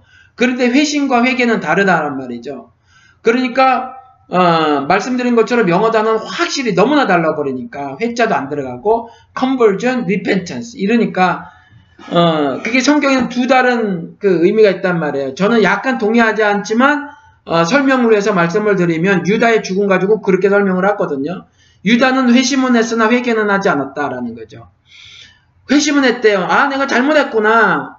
내가 죽을 죄진 게 맞구나. 그래서 어, 죽음으로 자, 어, 자기가 저지른 일을 반성을 했다라는 거죠. 근데 회개라고 하는 것은 생각을 돌이키는 거거든요. 생각을 돌이키고 돌이킨 생각대로 삶을 나머지 삶을 살아가는 걸 회개라고 한다라는 거죠. 그런데 유다는 회심은 했으나 회개는 하지 않았다라고 말하는 사람들이 있는데 그 중에 한 분이 이제 존 맥아더 목사님이에요. 제가 좋아하는 그냥 그분이 제가 좋아한다고 하는 건 저랑 신학적으로 맞아서가 아니라 물론 맞는 부분도 있어요. 어, 계시록을 미래 어, 미래주의로 해석을 하고 어, 그 다음에 어, 전천년설을 어, 주장을 하고 그 다음에 환란전을 또 주장을 하니까 저랑 그 생각은 같아요. 어, 그래서 그런 점도 맞는 점이 있지만 또 저랑 많이 다른 점이 다르거든요. 한 가지는 그 정말 그 올곧게 고집스럽게 지키려고 하는 그 무엇이 있어요. 음, 그 한 점만 그 한 점이 워낙 독특해서 그리고 성경을 어, 성경 교사로서는 어, 정말 훌륭한 사람 중에 한 분이어서 어, 좋아하기는 해도 뭐 그분이 뭐다 어, 제가 동의하는 것은 아니에요. 아무튼지 어, 회심과 회개를 그렇게 말을 한단 말이에요. 어, 이 그 박 목사님 같은 케이스는 이분의 이런 그 어, 신비주의적 경향을 보면 어, 이분을 포함해서 이제 한국 기독교계에서 보면 그 음, 삶의 변화가 없는 경우가 너무나 많다라는 거죠. 신비주의는 제가 무조건 따라가지 말라라고 하는 것이 어, 평양 대부분 같은 경우도 삶으로 반영되지 않았다라는 거죠. 뭘 잘못했어요? 자기가 생각해도 뭔가 잘못했어요. 특별히 한민족은 한이 많은 민족이라잖아요. 일본의 문화는 원의 문화고 한국 한민족의 문화는 한의 문화라고 뭐 그 작가가 그러대요. 뭐 한이 많잖아요. 그렇죠? 어, 그러다 보니까 뭐 잘못한 것도 많이 생각이 나고 그렇단 말이에요. 심지어 우리는 이런 민족이거든요. 그 어, 세월호 때 아이들이 죽었어요. 근데 부모들이 뭐라고 말하냐면 자기 잘못이라고 말한 사람들이에요. 이게 우리 민족의 정서라는 거죠. 그렇죠? 그 부모가 뭐 잘못했어요? 소풍 보내준 게 뭐가 잘못이에요? 잘못 아니거든요. 그런데 잘못이라고 하는 민족이라고요, 우리가. 그러니까 평양 대부흥 때 나타났던 그 어, 반성이 그게 회심이 거기까지였다라는 거죠. 왜요? 삶이요 안 변했어요. 삶이 삶이 안 변했어요. 삶이 안 변하고 교회의 대부분이 뭘 했냐면 그것은 결코 종교행위가 아니라 국가적 재임으로 신사참배해야 된다. 신사참배 해버렸다라니까요. 그리고 우리가 실제의 삶이 세상 임금으로부터 정말 결단이 나버렸단 말이에요. 그런데 그거 그 왜곡에 대해서 완전히 평화가 깨져버렸거든요. 그 계시록 6장에 나온 것처럼 말이죠. 거짓 평화를 살짝 드러내니까 인간들끼리 죄악 같은 걸 통해서 만들어 놓았던 평화 있잖아요. 그 거짓 평화를 드러내니까 하늘의 참 평화가 아니라 거짓 평화가 드러내니까 사람들끼리 서로 칼로 죽이고 또 죽이려고 하더라 라고 말을 하고 있잖아요. 그러한 죽임이 날마다 벌어지고 있는데 자유와 인권이라고 하는 이 지구상에서의 하나님 모습이 작신작신 일본인들에 의해서 부서지고 있는데 그렇죠? 부서지고 있는데 뭘 반성한 거죠?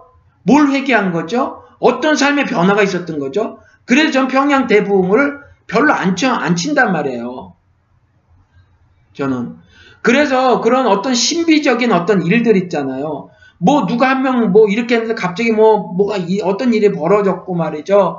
하늘에서 특별한 어떤 센세셔널한 일이 막 어, 나와 아니면 내가 속한 공동체 확 임해가지고 뭐, 뭐, 뭐 어떻게 저떻게 됐다라는 둥 뭐 그런 거 있잖아요. 뭐 비전 보고 이상 보고 꿈 보고 꿈 보고 하나님이 직접 내가 말씀하시고 이런 거 이런 것들은요 일단 다 음, 여러분들이 버리시기 바랍니다. 그래서 저는요 어, 고쳐야 될 점이 있는 있지만 어, 감리교하고 순복음교회는 전 사입이라고 봐요. 사입이. 감리교는 뭐 사회, 사회 참여를 어, 강조하는 일단의 그룹들도 있더라고요. 그 사람들은 잘 모르겠어요. 그 사람들은 모르는 거예요. 제가 어, 분별을 하는 게 아니라 모르는 거예요. 그런데 감리교도 어, 은사주의 교회니까 거기도 그 사도행전이 역사선대 성령행전이라고 하면서 뭐 이상하게 바라보고 있고 사도행전이 뭐 그 19장 이후인가에서 뭐 잘 나타나지도 않고 성령이 그리고 뭐 그렇죠 그 뭐 아무튼 그런데 어, 성령을 강조를 하면서 사실은 성령의 인격체로서가 강조되기보다는 그러니까 성령의 그 핵심 일하심, 어, 성령의 일하심이 이거잖아요. 2000년 전에 벌어졌던 예수 그리스도의 십자가 대속 죽음과 부활을 2000년이 지난 어, 현재의 게, 어, 2000년이 지난 지금의 어, 지금에 사는 우리들에게 현재화 개별화 시켜주는 거예요. 그래서 현대를 살아가는 우리들도 예수 그리스도의 죽음에 연합할 수 있고 예수 그리스도의 부활에 연합할 수 있는 거거든요. 그게 성령의 어, 주 일하, 어, 주된 일하심인데 그게 아니라 성령이 준다고 하는 어떤 그 물질적인 복 아니면 초자연적인 능력 그래서 그거 가지고 성령을 받아라 받아라 하면서 어 뭐 사인 보여주고 뭐 직접 듣고 뭐 예언하고 병 고치고 뭐 이런 걸 한단 말이에요. 이런 건 다 버리시기 바랍니다. 그래서 저는 개인적으로 감리교하고 그 오순절 교회처럼 은사주의 교회는 살짝 그래요. 뭐 그렇다고 해서 지금 작금의 교회가 사실은 뭐 장로교나 침례교는 아닌가 똑같아요 사실은. 뭐가 똑같으냐면 장로교에서도 요즘 신비주의 어, 성향을 보이는 목사들이 굉장히 많아졌고 신비 이동훈 목사처럼 그렇죠. 이동훈 목사 침례교인가요? 장로교죠. 어, 한국에 안 있으니까 잘 모르겠네요. 아무튼지 어, 뭐 그러고 말이죠. 또 그렇지 않다라고 하더라도 그 교회들이 다 기복과 번영에 빠져 있는 거죠. 어, 은사주의 교회에서는 그것을 강조하면서 기복과 번영을 말하고 즉 어, 어, 개똥밭에 굴러도 이승이 더 낫다라고 하는 거죠. 천국에 대한 소망은 어, 버리고 이 땅에서 잘 먹고 잘 살고 성공하는 삶을 어, 추구하게 만드는 거죠.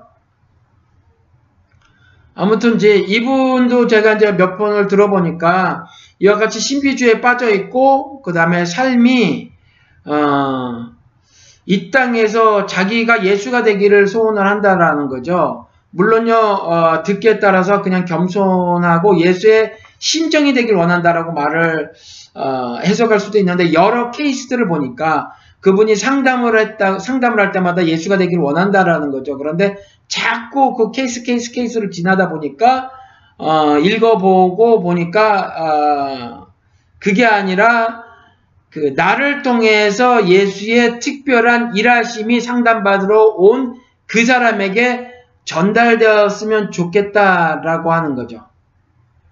그러니까 내가 아, 저와 다르다. 나에게는 어떤 어, 저 사람이 갖지 못한 영적 어, 권세가 있다. 영적 능력이 있다. 아니면 영적 어, 역할이 있다. 이러는 거죠. 여러분 근데 어, 여러분이 제사장이에요. 여러분들이 예수 그리스도의 이름으로 여러분들이 기도하셔야 돼요.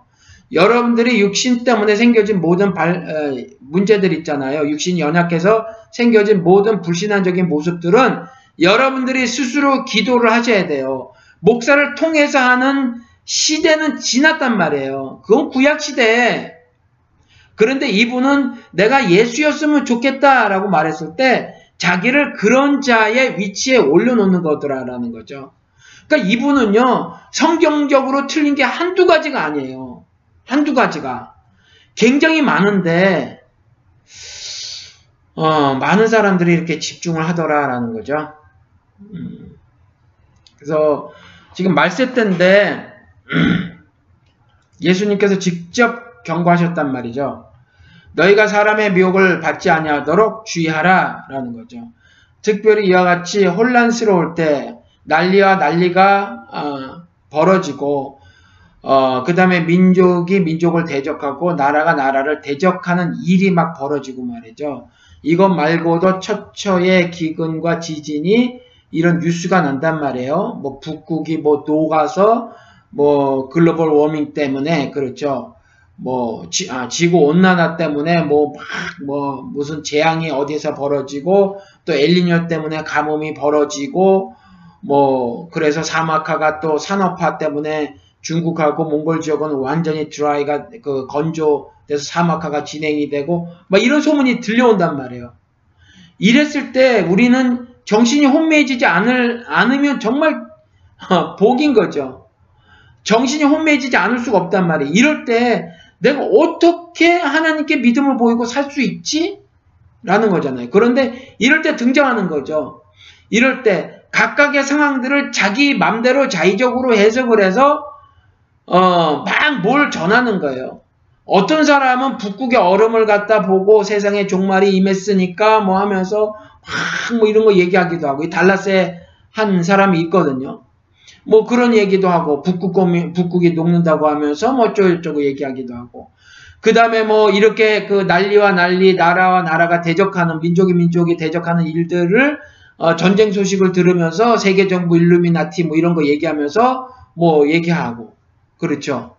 그다음 난리와 난리 소문 듣는 건 뭐죠? 막 이상한 일들, 자기 내가 이해하지 못하는 어떤 어 막 그런 일들이 벌어지니까 그 중에 하나가 뭐죠? 뭐 베리칩 같은 거 이런 거 그렇죠. 어떠한 일이 막 벌어졌는데 그 베리칩 받지 말라고 한 사람들은 이게 난리가 났다라는 거죠. 난리가 났다라는 거예요. 그렇죠. 이런 소문들이 여러분들에게 막 들려오는데 이걸 영적으로 자기들이 해석을 해가지고 여러분들에게 전하는데 여러분들에게 하나님이 성경을 통해서 요구하시는 것 딱 하나예요. 뭐죠? 믿음. 의인은 오직 믿음으로 살리라. 오직 믿음으로 살리라. 나는 이미 너희들 손에 내가 하고 싶은 말을 다 적어서 건네줬잖아. 그러니까 그걸 날마다 읽어.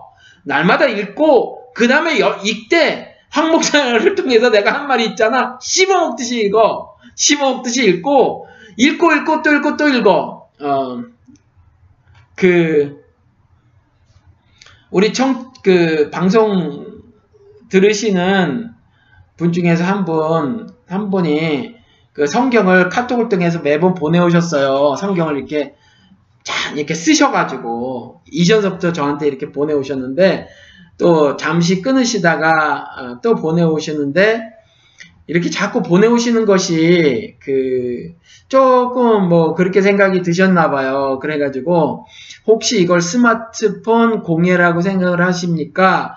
그렇게 생각을 하신다면 안 보내겠습니다. 라고 말씀을 하시더라고요.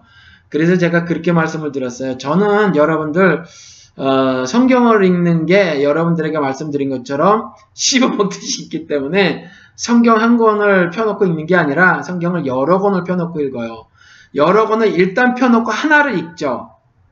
한 버전만을 읽어요. 한 버전을 읽는데 왔다 갔다 하면서 읽어요. 이것도 개혁 개정도 있고 개혁 한글도 있고 세번역도 읽고 뭐 흠정역도 읽고 뭐 그래요. 이렇게 읽어나가다가 의심이 되는 부분이 있으면 다른 번역을 찾아봐요. 다른 번역을 찾아보면 대개가 해결이 돼요. 다른 번역 속에는 영어도 들어 영어 번역도 들어가요. 그런데 어, 뭐 한국 분들은 다 영어를 조금씩 하시니까 뭐 사전 하나 펴놓으시고 찍어 보시면 되잖아요. 그럼 올바른 이렇게 좀 여러 번역들을 보고 살펴봐요. 그래도 혹시 어, 또 의심이 가는 부분이 있으면은 그 다음에 이제 어, 헬라어든지 히브리어를 찾아봐요. 말씀드린 것처럼 제가 그때 그뭐 어, Bible Hub라든가 GT라든가 뭐 이런 거 뭐 보여드렸죠. 그리고 또, 또 있어요. 제가 보는 데가. 아, 그런 것들을 통해서 한번 이렇게 봐요. 각 그 웹사이트가 특징이 있기 때문에 그 원어해 놓은 데는 세 군데가 다 특징이 있어요. 그래서 어, 떤 도움을 받을 땐 여기 들어가서 보고 어떤 도움을 할때 여기 들어가서 봐요. 이건 매번 하는 건 아니고 일단 펴놓고 이렇게 보기 때문에 그분이 쭉 한 권을 쭉 읽어 나가시듯이 안 보니까 사실은 저에게 그렇게 보내 오셔도 어, 제가 성의를 보이느라고 보기는 보는데 매번 보지는 않았어요. 제가 매번 읽진 않고 어, 그리고 그 말씀을 드렸죠. 그리고 나서 말씀을 드린 게 대신에 스스로 제목을 달아보시고 스스로 해석을 해보시라고 말씀을 드렸어요. 여러분들에게 그 말씀을 많이 드렸죠. 그렇죠. 그러니까 여러분들도 그렇게 하시길 바래요. 여러분들도. 어, 그래 성경을 그렇게 읽으셨으면 좋겠어요. 어, 그래, 그렇게 해서 여러분들이 여러분들 스스로 하나님과의 관계를 어, 1대1로 세워 나가셔야 되는 거죠. 그러니까 여러분과 하나님 사이에 제가 끼어들면 안 되는 거예요. 제가 끼어들면 여러분과 하나님 사이에 제가 끼어들면 방해하는 거죠. 두 분이 데이트를 하시는데 제가 방해 놓는 거예요. 두 분이 그 손잡고 덕수궁 골목을 덕수궁 돌담길을 걸어가시는데 제가 주책 없이 따라가는 거랑 똑같단 말이에요. 그러니까 제가 끼어들면 안 돼요. 저는요, 이 역할만 하는 거예요. 덕수궁 돌담길을 걸어가세요. 가을에 특별히 걸어가세요. 기분 좋습니다. 이런 말을 하는 사람이 이 역할만 하는 거예요. 이 역할만. 무슨 말씀인지 아시죠? 그러니까 여러분들이 스스로 스스로 해보시는데 가끔 여러분들이 어 이렇게 해석하는 것이 바른 해석일까? 그렇죠. 그러니까 진리는 제가 말씀드린 것처럼 객관화를 시킬 수 있어야 되는데 여러분들이 말씀을 읽으시고 그 말씀을 다른 사람들에게 전달할 때 여러분들이 그 말씀을 해석하신 것이 다른 사람에게 전달됐을 때도 똑같이 진리가 되어져야 된단 말이에요. 그렇죠? 그랬을 때, 어, 이게 과연 바른 해석일까 했을 때, 저와 같이 해보시자는 거죠. 그래도 이게 제가 직업을, 어, 직업으로 갖고 사니까 음 그냥 어 뭐라고 말해야 되나 식당 하시는 분은 식당 일이 직업이고 낚시 그 어부는 어부가 그거듯이 그래도 이 일을 직업적으로 하니까 조금 더 더 여러분들보다는 어 뭐 조금 객관화 시키는 데에 어 조금 더 더 훈련되진 부분이 있을 수도 있잖아요. 그렇죠. 그러니까 좀 같이 하자는 거죠. 어, 그러니까 여러분들도 그 어, 그렇게 해줬으면 좋겠어요.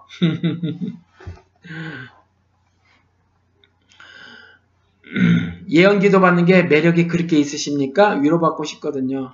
그걸 사탄이 노리는 거예요. 우리의 연약한 것이 아, 연약한 어디가 연약한지를 제일 잘 알거든요. 어디를 쿡 찌르면 쓰러지는지를 제일 잘 알아요. 어, 우리는 어디, 어디 되게 공통적인 게 있는데, 어, 남편에게는, 어, 아내, 아내에게는 남편이 약점이에요. 어, 그래서 남편의 미운 점을 갖게 만들죠. 아내의 미운 점을 갖게 만들어요. 그리고 부모한테는 자식이 왼수가 되게 만들죠. 그렇죠. 자식이 왼수가 되게 만들고 자식을 바라볼 때 남편을 바라볼 때 아내를 바라볼 때 세상 사람들의 눈이라고 하는 프리즘을 통해서 바라보게 하고 그것들 그것들 어, 그 기준에 못 맞추는 어, 내 배우자와 자녀들 그 자녀들에게 굉장히 어, 나쁜 인식을 갖게 하, 가게 된단 말이죠. 그리고 더 나가서 그 살인이라고 하는 어, 미움도 갖게 만든단 말이에요. 사탄이 어디를 쿡 찔러야 쓰러지는지를 너무나도 잘 알고 있기 때문에 아, 지푸라기라도 잡으려는 심정이겠구나. 이 인간이 지금 굉장히 힘들고 어려운 고통 중에 있구나. 위로받고 싶어 하는구나. 라고 해서 이런 거짓 위로를 어, 준단 말이죠. 제가 이런 그 상담들을 여러 번 받아봤어요. 10년 기도했는데 안 됐어요. 10년 동안 똑같은 기도를 했는데 하나님이 응답을 하지 않으셨어요. 이런 거. 40일 철회를 했는데 망해버렸네요. 이런 거. 그렇죠? 그런데 하라고 하죠. 교회에서 목사들이, 장로들이, 그리고 교우들이 하라고 하죠. 어, 그게, 어, 일견 위로가 될 듯 해도 지, 어, 위로가 되지 않는단 말이에요.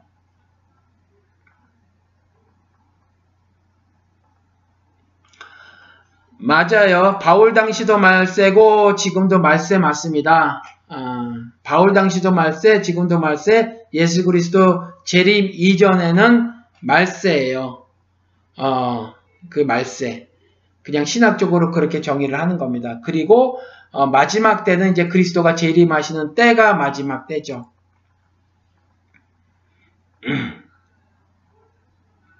그래서 여러분 그 요한계시록 13장을 여러분들하고 한번 다시 복습을 하면서 오늘 방송을 마치도록 할게요. 아, 요한계시록에 가서 보니까 바다에서 한 짐승이 올라오고요. 이 바다에서 올라온 짐승이 뿔이 10개고 머리가 7이고 그 뿔에는 열 왕관이 있대요. 그러니까 이건 세상 권세를 말을 하는 거예요. 세상 권세. 어, 그런데 그 세상 권세의 머리들에는 신성 모독하는 이름들이 있대요. 그렇죠? 세상 임금은요, 누구의 조종을 받는 거죠? 사탄. 당연히 사탄은 그 세상 임금들을 통해서 무엇을 하죠? 하나님을 모독을 하죠. 내가 왕이라는 거죠. 네가 왕이 아니라 내가 왕이다라는 거죠. 그래서 하늘 높은 곳에 올라 어, 그 보좌를 어, 보좌에 앉으려고 하는 것이 사탄이라는 거죠. 그렇죠?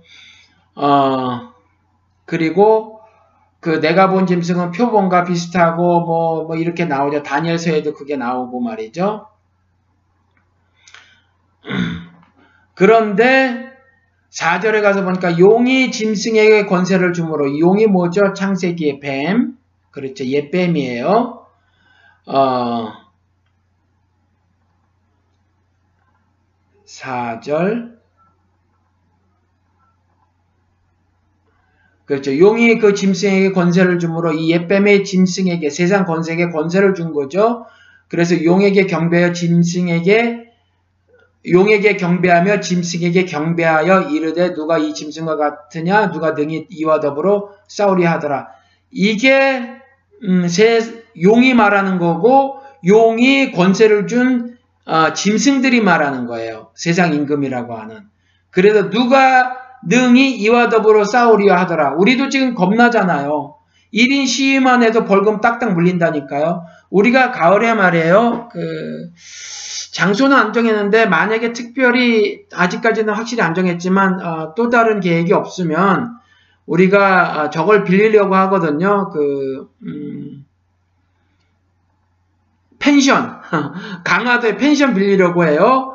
그래서 어, 모임을 가질 수 있는 큰 방이 있는 것과 그 다음에 어, 하루를 그 묵을 수 있는 그 펜션을 빌리려고 해요. 그때 제가 민통선에서 민통선 교회를 하고 있는 목사님을 모셔오려고 해요. 저랑 신학은 많이 달라요. 해방 신학을 하시는 것 같아요. 그렇지만 그분이 어, 그분을 통해서 정말 예수쟁이로 어, 행함이라는 걸 하면서 살아가는 것이 무엇인가에 대해서 좀 한 말씀 듣기를 원해서 그분을 좀 어, 제가 초청을 했어요. 그래서 그분에게 이제 어, 가겠다라는 이제 대답을 들었거든요. 그런데 어, 이분도 지금 잡혀가서 벌금 물고 그랬다란 말이죠. 뭐 200만 원씩 두들겨 맞고 막 그래요. 그러니까 1인 시위를 해도 벌금 맞고 이명박 때부터 그랬잖아요. 이명박도 별명이 있지 박근혜는 별명이 닭 짐승 맞아요. 그렇죠? 그런데 어, 하필이면 우연찮게도 짐승으로 그렇게 말을 하고 있는지 모르겠어요. 네. 아무튼 이제 그 하도 그렇게 겁을 주니까 겁을 주니까 어, 우리는 겁먹을 수밖에 없단 말이에요. 그러니까 오죽하면은 그 낙검수라고 한 사람들이 쫄지 마라고 쫄지 마라는 말을 그렇게 어, 외쳤겠어요. 그렇죠. 어, 정말 잡혀가고 잘하면 죽임을 당할 수도 있는데 우리는 그걸 직접 경험한 경험한 사람들이란 말이에요. 옛날 박정희 시대 때 정말 죽었잖아요. 소문에 의하면 9만 8천 명 정도가 어, 잡혀서 죽거나 숙청당하거나 고무당하거나 투옥당했다고 하는데 18년 2개월 동안 얼마나 많은 그러한 악랄한 일들이 있었냔 말이에요. 그렇죠. 그러니까 겁이 나요. 겁이 나니까 겁나는 그 사람들에게 누가 능히 이와 더불어 싸우려 우리 스스로도 그런다니까요. 안악자선을 보고 그들은요 워낙 크고 장대해서 그들은 우리를 벌레처럼 볼 것이다. 그런데 우리가 우리를 봐도 마찬가지다라는 거죠. 우리가 우리를 봐도 마찬가지다. 그러니까 시편에도 나오기를 전능자가 어디 있느냐 세상의 임금이 그렇게 말한다잖아요. 똑같거든요. 용이 짐승의 권세를 주므로 사람들이 용에게도 경배하고 짐승에게도 경배합니다. 그렇죠. 그리고 누가 이 짐승과 같으냐, 누가 등이 어, 이와 더불어 싸우려 하더라라는 거죠. 그렇죠? 이러한 일이 벌어진다라는 거예요. 제가 이걸 특별히 지금 어, 요한계시록을 여러분들하고 나누는 이유는 작금의 상황을 성경적인 시각으로 어, 바라보아라 라고 하기 위해서 여러분들에게 이걸 지금 말씀을 드리는 거예요. 그리고 6절에 보니까 짐승이 입을 벌려서 하나님을 향하여 비방하되 그의 이름과 그의 장막 보고 하늘에 사는 자들을 비방하더라 라는 거죠. 그렇죠? 하나님을 믿는 사람들을 비방하라는 거예요. 하나님을 비방하고 하나님의 장막에 거하는 사람들을 비방을 하는 거죠. 그리고 또 권세를 받아서 권세를 받아서 성도들과 싸워 이기게 되고 그러니까 어, 짧게만 설명을 드리면 예수 그리스도가 재림하실 때에 성도들을 따로 모읍니다. 성도들을 따로 모아 모아 모으죠. 그걸 갖다가 공중 재림이라고 하는 거죠. 그래서 어, 들림을 받게 된다라고 하는 거예요. 그걸 휴거라고 하죠. 성경에 나와 있으니까 휴거를 믿어요. 다만 저는 문을 열어놓는 게 뭐냐면 공중으로 들림 받는 것은 문학적인 표현이다. 들림을 받을 수도 있어요. 받을 수도 있지만 하나님이 뭘 못하세요? 말씀으로 온 우주 만물을 창조하셨으니까. 그래서 공중으로 들림 받을 수도 있어요. 그런데 그걸 어, 그렇게만 딱 단정하고 말하는 것이 아니라 저는 그걸 구별이라고 마, 생각을 하는 거예요. 그러니까 마태복음 4장에 예수 그리스도가 뭐 예수님이 뭐 병원 막 고친다더라. 그래서 온 그 원근 각지에서 예수의 소문을 듣고 사람들이 모였어요. 그런데 예수님이 따로 산에 올라가 앉으시고 무리 중에서 일부가 그 예수님 따라 올라갔어요. 그 사람들을 부를 때는 무리라고 안 부르고 제자라고 하더란 말이죠. 성경의 기록을 보면. 이와 같이 따로 산에 올라가 앉으시는 것처럼 따로 모으시는 거예요. 따로. 그래서 어, 저는 그냥 일단 그렇게는 확실하다라는 거죠. 따로 모으는 거. 그래서 어, 그 하늘로 어, 공중 재림이라는 것이 있을 수도 있어요. 그런데 아무튼 따로 모으는 것까지만 하겠다라는 거죠. 그렇지만 공중 재림을 부정하지는 않겠다. 그리고 나서 어, 이 땅에 재앙이 임하게 돼요. 재앙은 누가요? 포도주 틀을 누가 밟냐면 어, 하나님이 밟으시는 거예요. 문학적으로 그렇게 어, 표현이 돼 있어요. 계시록에. 그래서 어, 분노의 포도주라고 하는 그 문학적인 표현이 있는 거죠. 그 그래서 포도주 틀을 막 밟으시는 거죠. 어, 그때에 어, 또 이스라엘의 대회심이 일어나고 땅을 돌아다니면서 회심한 이스라엘이 구원의 채널로 다시 한번 사용되어져서 복음을 전하게 되죠. 특정이 이제 두중인이 되고 거기에서 어, 성도가 된 그 사람들을 그 사람들이 또 어, 어, 복음을 전하고 공중에서는 천사들이 복음을 전한다라고 기록을 하고 있어요. 이것도 공중에서 정말 하얀 날개를 다는 천사들이 인간의 언어를 가지고 미국에 가서는 영어, 프랑스에 가서는 불란서 말로 전한다. 그 말 아니에요. 아무튼 이런 일들이 벌어질 거라고 하는데 그때에 그때 말하는 거예요.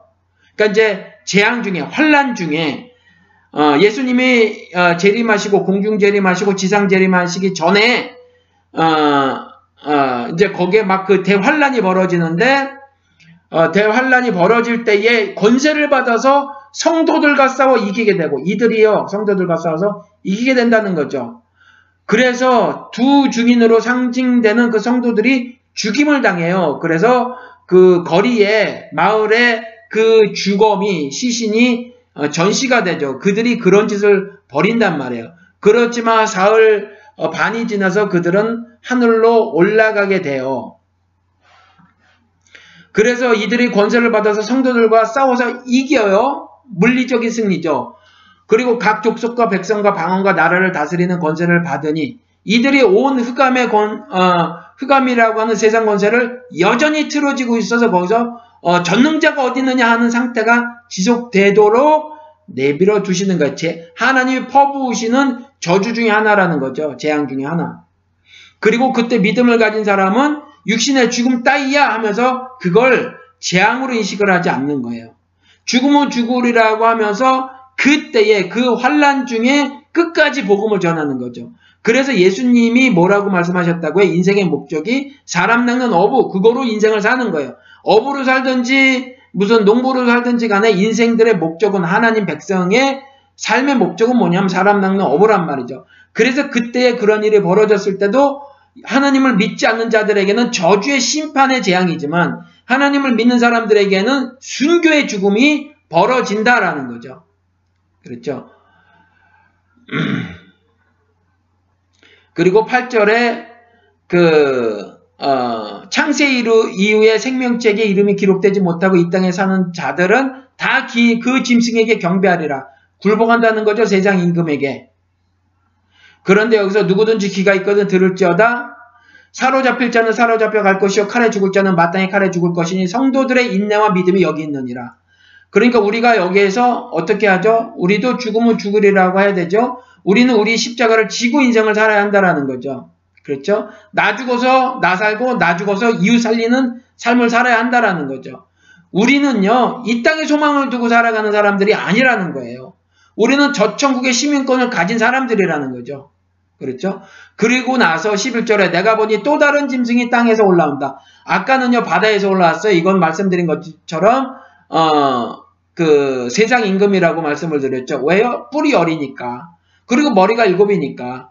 그리고 그 뿔에는 열 왕관이 있, 고요 그리고 신성 모독하는 이름들이 있으니까 전능자가 어디 있느냐 하니까 그런 거란 말이죠. 그렇죠? 그런데 이제 땅에서 나온 짐승은 누구냐 하면 어린 양같이 두 뿔이 있고 양이에요. 일인데 어린 양처럼 보인, 보이는데 말은 무슨 말이에요? 용의 말을 하는 거죠. 용처럼 말을 하는 거예요. 이 용의 말을 구별, 구, 어, 분별해야 한다라니까요, 우리가. 어린 양처럼 생겼는데, 그러니까 계시록 6장의 흰말 탄 자가 19장에 어, 예수 그리스도의 그 예수 그리스도처럼 백마 탄, 그러니까 예수 그리스도가 백마 탔거든요. 근데 그 백마 탄 자가 6장에도 나와요. 근데 6장에 나온 백마 탄 자는 예수 그리스도가 아니라니까요. 예수 그리스도 코스프레 하는 자지. 이걸 구분해야 되는데 이만희 같은 자가 백마 타고 그 잠실 운동장에서 영혼 결혼식을 했잖아요. 그렇죠? 그러면서 어, 신천지는요 그 6장도 어, 예수 그리스도라고 말을 해요. 그건 아니에요. 어, 인나대 재앙 중에 나오는 여러 말들 중에 한, 한 색깔이기 때문에 그건 아니란 말이죠. 어, 여기도 마찬가지로 어린 양 같은데 용처럼 말을 해요. 그리고 그, 거, 어, 이거는요, 그러니까 거짓 종교 지도자들을 말을 하는 거예요. 거짓 종교 지도자들. 송아지가 구원자라고 말하는 거죠. 그렇죠? 2016년 현대를 살아가는 사람들 중에는 어, 아주 소수만 어, 소수만 그 부어 만든 어, 우상을 섬기죠. 그렇죠? 그리고 어, 우상은 말씀드린 것처럼 말 못, 말을 못해요. 그렇지만 어, 친근하죠. 그렇죠? 늘상 곁에 있었단 말이에요. 그 우상들이. 그래서 2016년을 살아가는 어, 우리들의 우상은 뭐죠? 말을 못하는데 말을 원래 말을 못하는데요. 말을 하는 거예요. 여기도 용처럼 말을 하더라 그랬잖아요. 근데 원래는 말을 못하는 거예요. 말을 하는 거 말을 하는 자로 우리가 만들어 놓는 거죠. 누가 그랬어요? 그 모세가 시내산에 올라갔을 때 아론이 그랬잖아요. 이 송아지가 이 금송아지가 구원자다라고 하는 거죠. 이 송아지가 구원자라는 말을 아론이 하는 거예요. 아론이. 그렇죠. 그런 거랑 똑같은 거예요. 내가 백만 불을 벌으면 천만 불을 벌으면 내 인생이 녹아날 거야.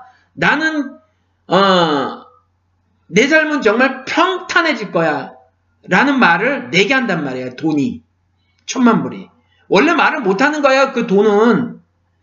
내가 대학 교수가 되고 학문적 업적을 많이 쌓아서 큰 명예를 얻게 되면 나는 정말 내 인생이 무지하게 값지며 여러 사람들로부터 존경을 얻을 것이야. 라고 명예가 말을 하는 거예요. 사실 말 못하는데. 죽음 끝이라니까요. 그렇죠? 자기 부모도 한참 지나면 기억을 못해요. 아니, 기억을 못하는 건 아니지만 잘 기억을 하고 살질 않아요. 그렇잖아요. 근데 용처럼 말을 하는 거예요. 그런데 이 거짓 정, 종교 지도자가 먼저 나온 짐승, 즉 바다에서 나온 짐승, 즉 세상 권세, 세상 임금의 모든 권세를 그 앞에서 행하고 땅과 땅에 사는 자들을 처음 짐승에게 경배하게 하니 곧 죽게 되었던 상자가 나온 자니라. 그렇죠?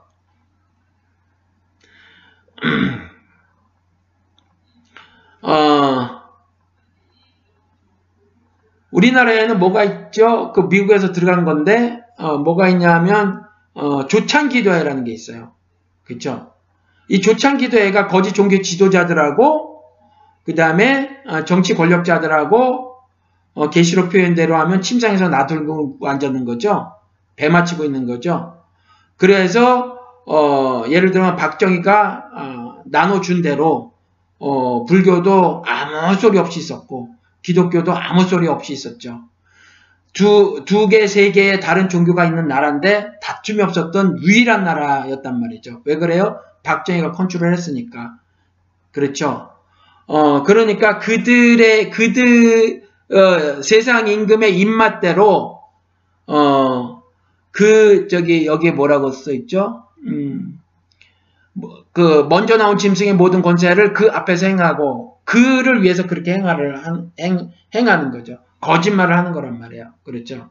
그리고 큰 이적을 행하되 심지어 사람들 앞에서 불이 하늘로부터 땅에 내려오게 하고 어, 실제로 불이 하늘에서 땅에 내려오게 할 수 없어요. 실제로 불이 내려오는 게 아니라 그렇죠? 성경에서 불 얘기를 많이 하니까 실제로 이 불을 그냥 그런 불로 인식하는데 그런 불일 수도 있지만 그 불을 통한 의미를 우리가 알아야 돼요. 그러니까 메타포가 있단 말이에요. 메타포는 메타포 그 자체가 의미가 있는 게 아니라 메타포는 메타포가 말하고 있는 그 뜻, 그걸 알아야 하잖아요. 그러니까 성령 말할 때도 맨날 불, 불, 불 이거 말하는 사람이 있는데 웃긴단 말이에요. 그 불 자체는 아무 의미가 없어요. 불이 뭘 의미하고 있느냐는 거죠. 그래서 각각의 불을 말할 때 어, 다르게 사용되는 경우가 있어요. 그런데 어, 예를 들어서 엘리야가 하늘에서 불이 내려오게 하는 것 같은 경우는 하나님께서 내가 어, 하늘의 일을 하는 거라는 거죠. 그렇죠? 내가 나타남을 말할 때 그때 엘리야가 하늘에서 불이 내려오게 하는 거예요. 하나님의 일하심이 나타나는 거죠. 하나님의 섭리가 나타나는 거죠. 그렇죠?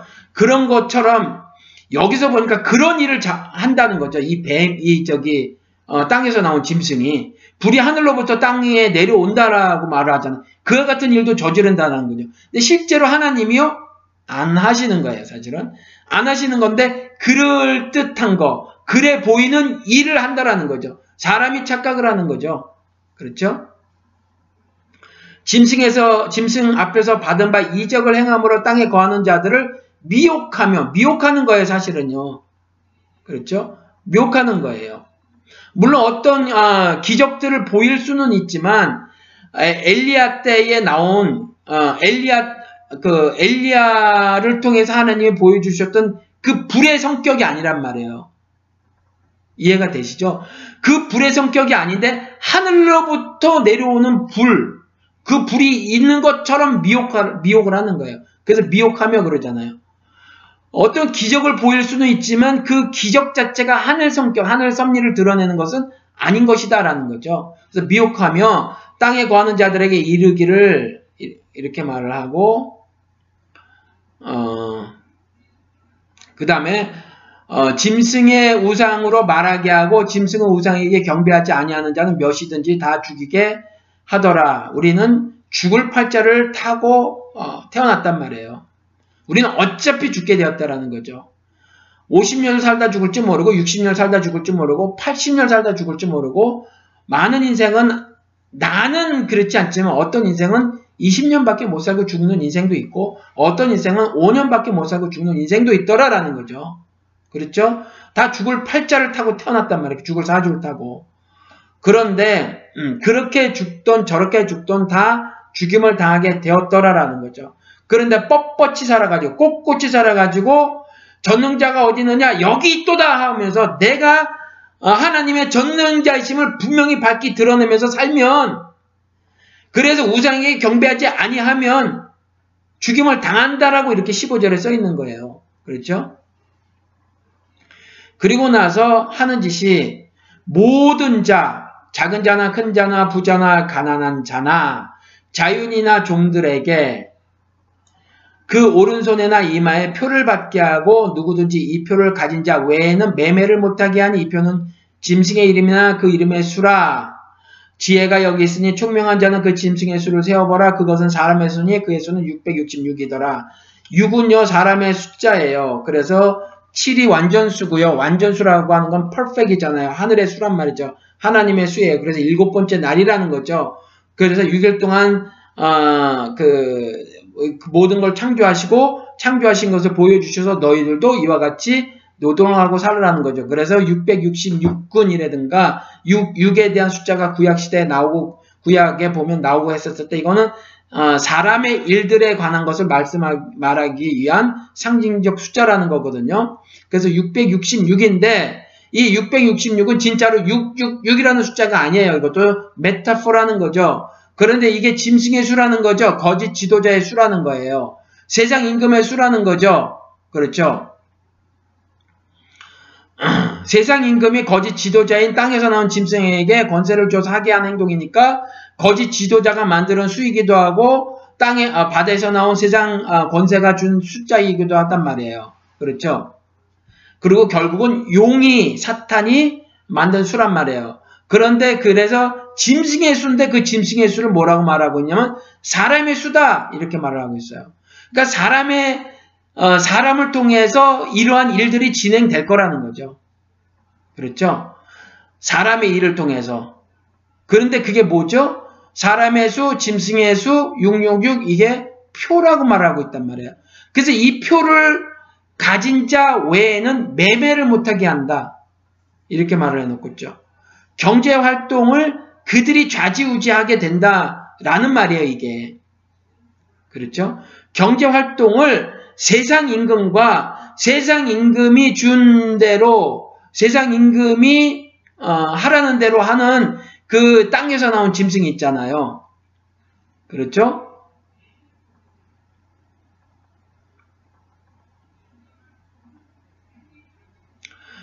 바다에서 나온 짐승이 그 땅에서 나온 짐승에게 준 권세, 그, 그 권세를 사용해서 그와 같은 일을 저지른다라고 하는 거거든요. 그러니까 지금 보시라고요. 어, 예를 들어서 설명을 드려보면 우리나라는요 좀 가난했죠. 근데 가난한 것도 좀 종류가 다르더라고요. 그 베트남에 가서 보니까 땅에 소산이 많아요. 땅에 소산이 많은데 그 반찬을요 삶은 계란 하나 이렇게 놓고 먹어요. 그리고 삶은 계란 하나도 안 넣고 먹는 가정도 많아요. 그냥 하얀 쌀밥만 그득하게 놓고 먹습니다. 쌀이 엄청 싸요. 그래서 시커먼 쌀은 정말 그 1kg에 얼마, 지금 몇 년 됐는데 얼마였었냐 하면 1kg에 어, 한, 제가 35센트 정도 주고 살 수 있었거든요. 35센트? 그러면 얼마죠? 400원 정도 했나요?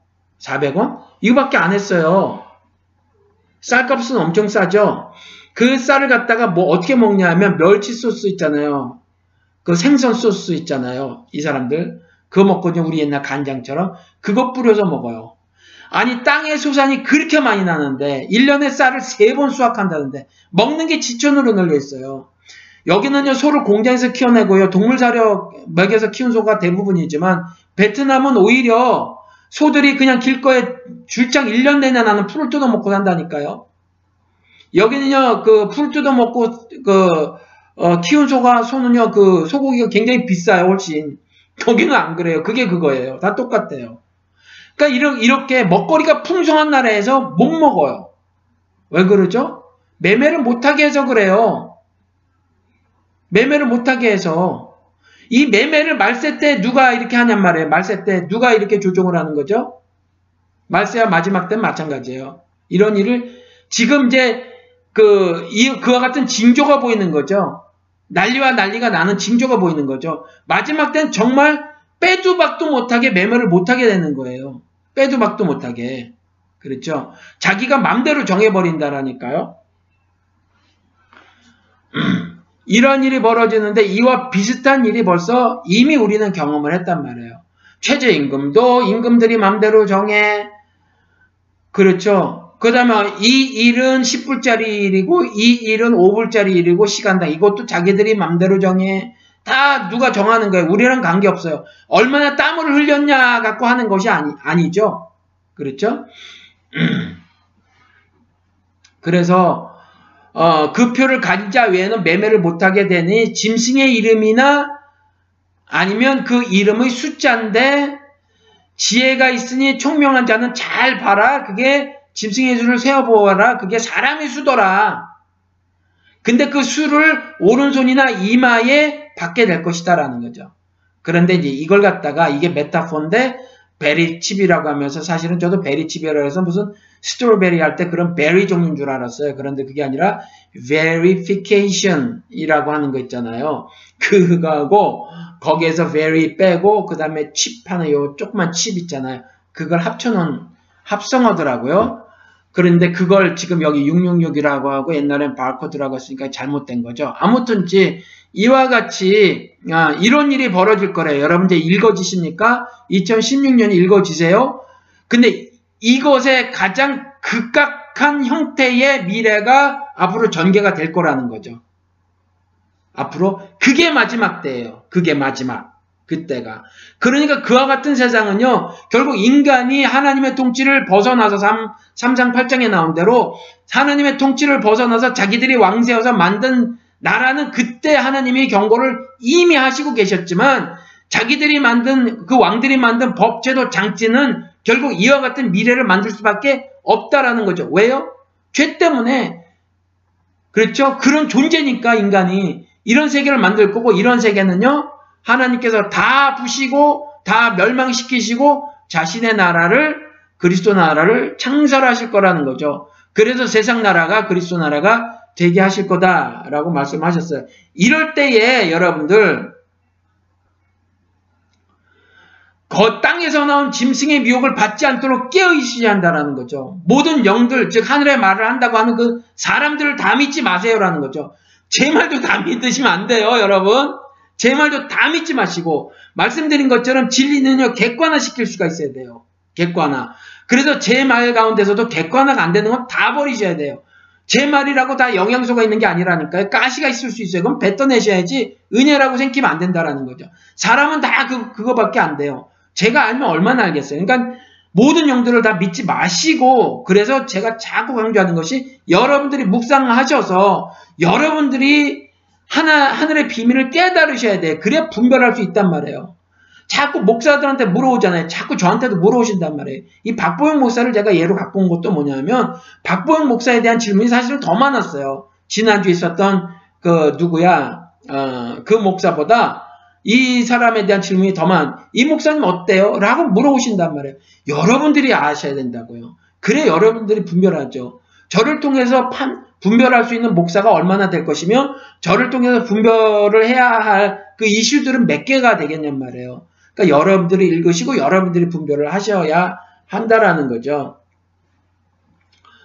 예수님과 바울의 말세로는 달라요. 예수님은 사람이 죽으면 곧바로 천국에 간다고 천국에 간다 하고 바울은 사람이 죽으면 땅에 있다가 재림하실 때까지 천국에 올라간다고 하던데 어떤 게 맞나요?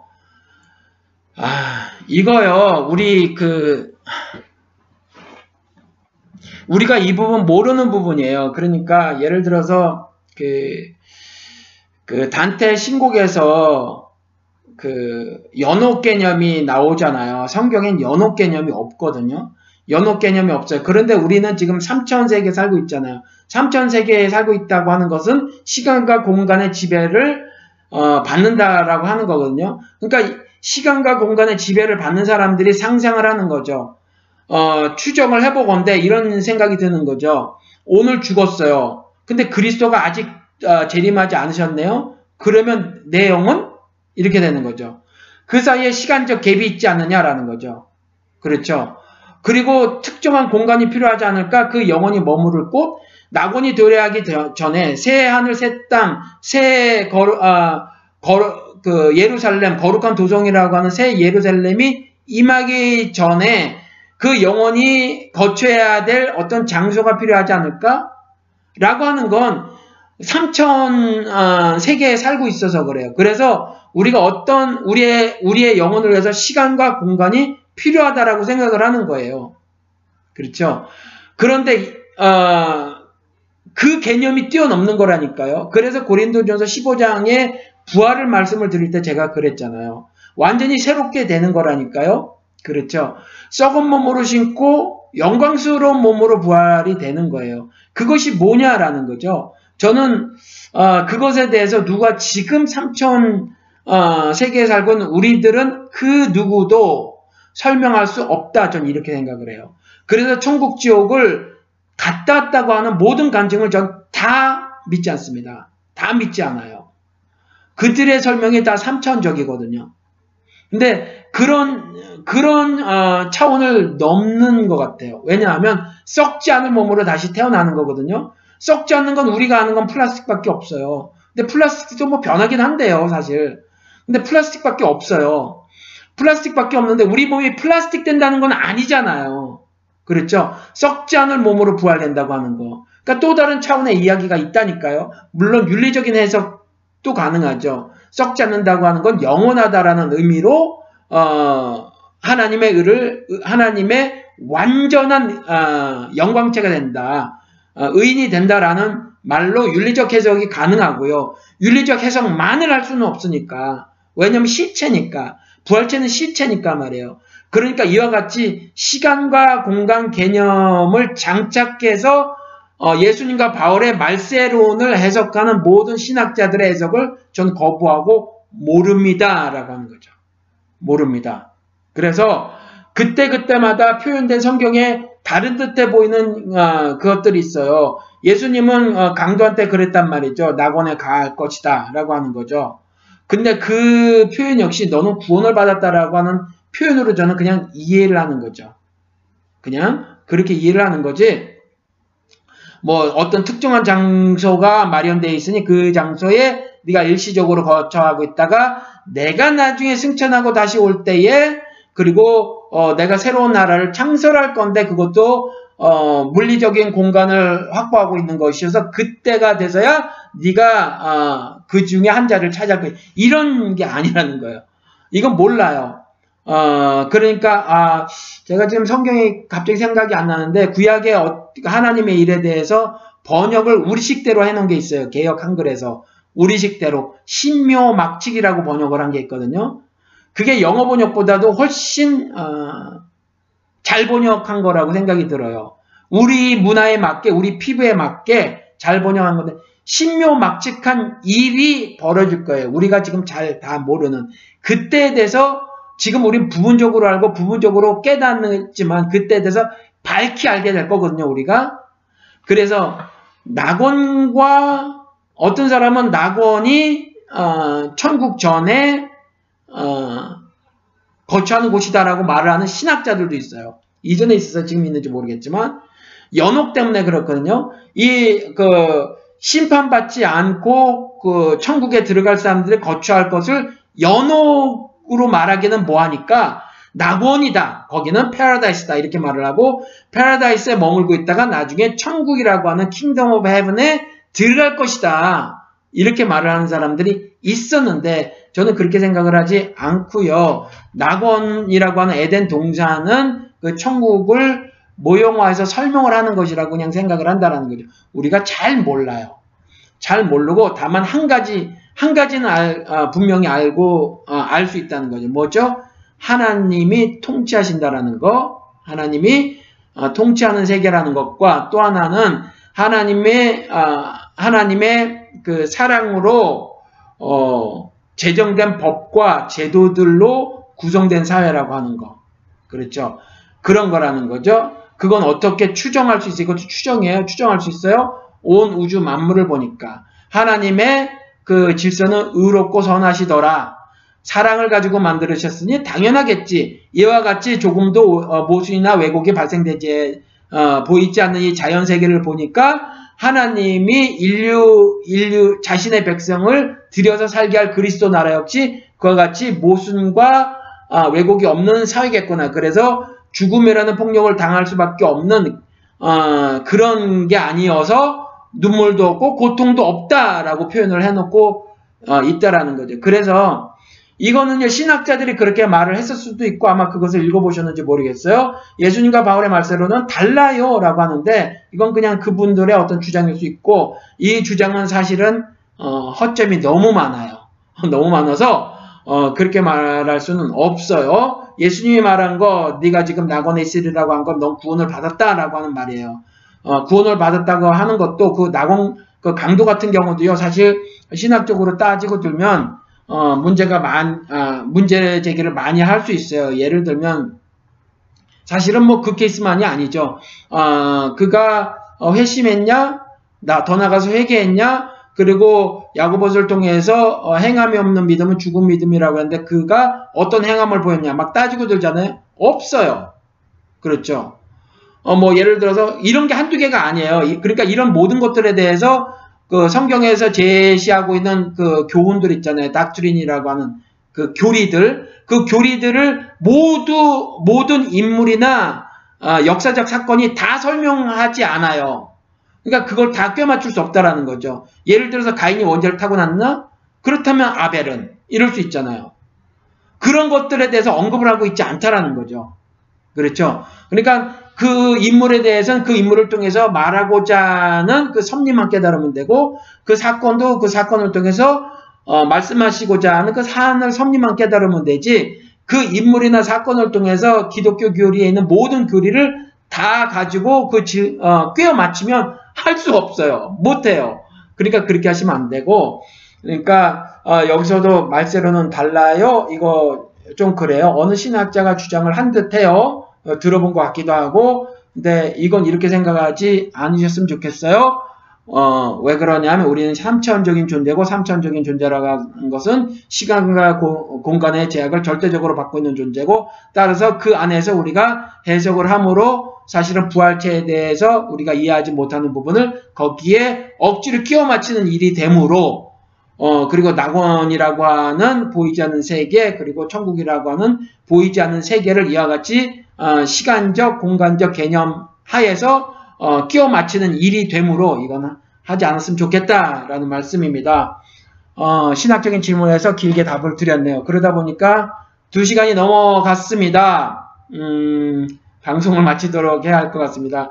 아, 이걸 한 이유는 박보영 목사에 대해서 질문이 들어왔고 어, 여러 개를 들어보는 가운데 심각한 문제가 있 다라는 거죠. 한두 개가 걸리질 않았어요. 굉장히 많은 게 걸렸고 핵심적인 부분들을 여러 가지 것들을 건드리시더라. 그리고 어, 직접 들으시고 어, 직접 들은 것대로 실천을 해나가시고 그리고 자신의 어, 존재에 대해서 어떤 특별 하늘 권위를 어, 평신 돌아가는 사람과는 다르게 부여하고 있더라라는 거죠. 어, 그렇지 않아요. 저는 여러분들과 성경은 같아요. 다시 말씀드려서 어, 스테이러스는 같다라는 거죠. 신분은 같아요. 역할이 조금 다른 거죠. 어떤 분은 그냥 업으로 살고 농부로 살고 저는 그냥 업으로 살면서 요 일까지 하나 더해서 하는 것 뿐이에요. 그러니까 동일한데 그분은 좀 다르게 생각을 하고 있고 자기들의 자기의 교인들에게 어, 자기가 예수처럼 예를 들어서 살짝 어, 난 예수다라고 말을 하고 있진 않아요. 예를 들면 베니힌이 음, I broke it 하고 했을 때 마귀를 그 어, 자기 안수 받으러 온 사람에게 안사 받으러 온 사람의 몸에 들어가 있는 그 마귀를 끄집어내서 분질러 버렸다, 부셔 버렸다, 멸망시켜 버렸다 했을 때 베니인이 가끔 I라는 단어를 쓰거든요. I broke it 하는데 물론 그가 성령께서 그 일을 하셨다고 하면서 성령 돼서 한 거거든요. 난 성령, 성령의 일을 대신하고 있다. 성령 돼서 한 것처럼 내가 예수로 평신도들에게 상담을 하고 내가 예수의 역할을 하고 싶다라고 하면서 작은 예수로 살아가는 누구 다 똑같이 그렇게 살아가야 하지만 그 상담받으러 온 사람과는 다른 나만이 가지고 있는 어, 또 다른 어떤 영적 권세나 신분이 존재하고 있고 그래서 그것을 통해서 그들의 문제점을 나라는 특별 존재를 통해서 풀기를 소원한다. 그들은 또 그런 믿음을 반드시 갖고 있어야만 한다라고 강조를 해서 기독교의 교리의 상당 부분을 침해하고 있더라라는 거죠. 여러분들 어, 마지막 시대에 그리고 난리와 난리가 있고 어, 민족과 민족이 대적을 하고 나라와 나라가 서로 대적하고 첫째 기근과 지진이 있는 이와 같은 때에 과연 나는 전능자가 어디 있느냐 세상 임금이 바다에서 나온 짐승이 그와 같이 어, 신성을 모독하는 말을 하고 그에게 모든 권세를 받은 거짓 지, 어, 지도자가 양의 어, 모습을 하고 거짓말로 미혹을 할 때에 모든 영들을 여러분들이 다 믿지 마시고 즉 하늘의 말을 한다고 하는 모든 사람들을 다 믿지 마시고 여러분들이 깨어 있어서 분별하도록 하시기를 바라는 마음에서 어, 오늘 어, 이렇게 방송을 했습니다. 방송을 마치도록 하겠습니다. 안녕히 계십시오. 다음 주에 뵙겠습니다.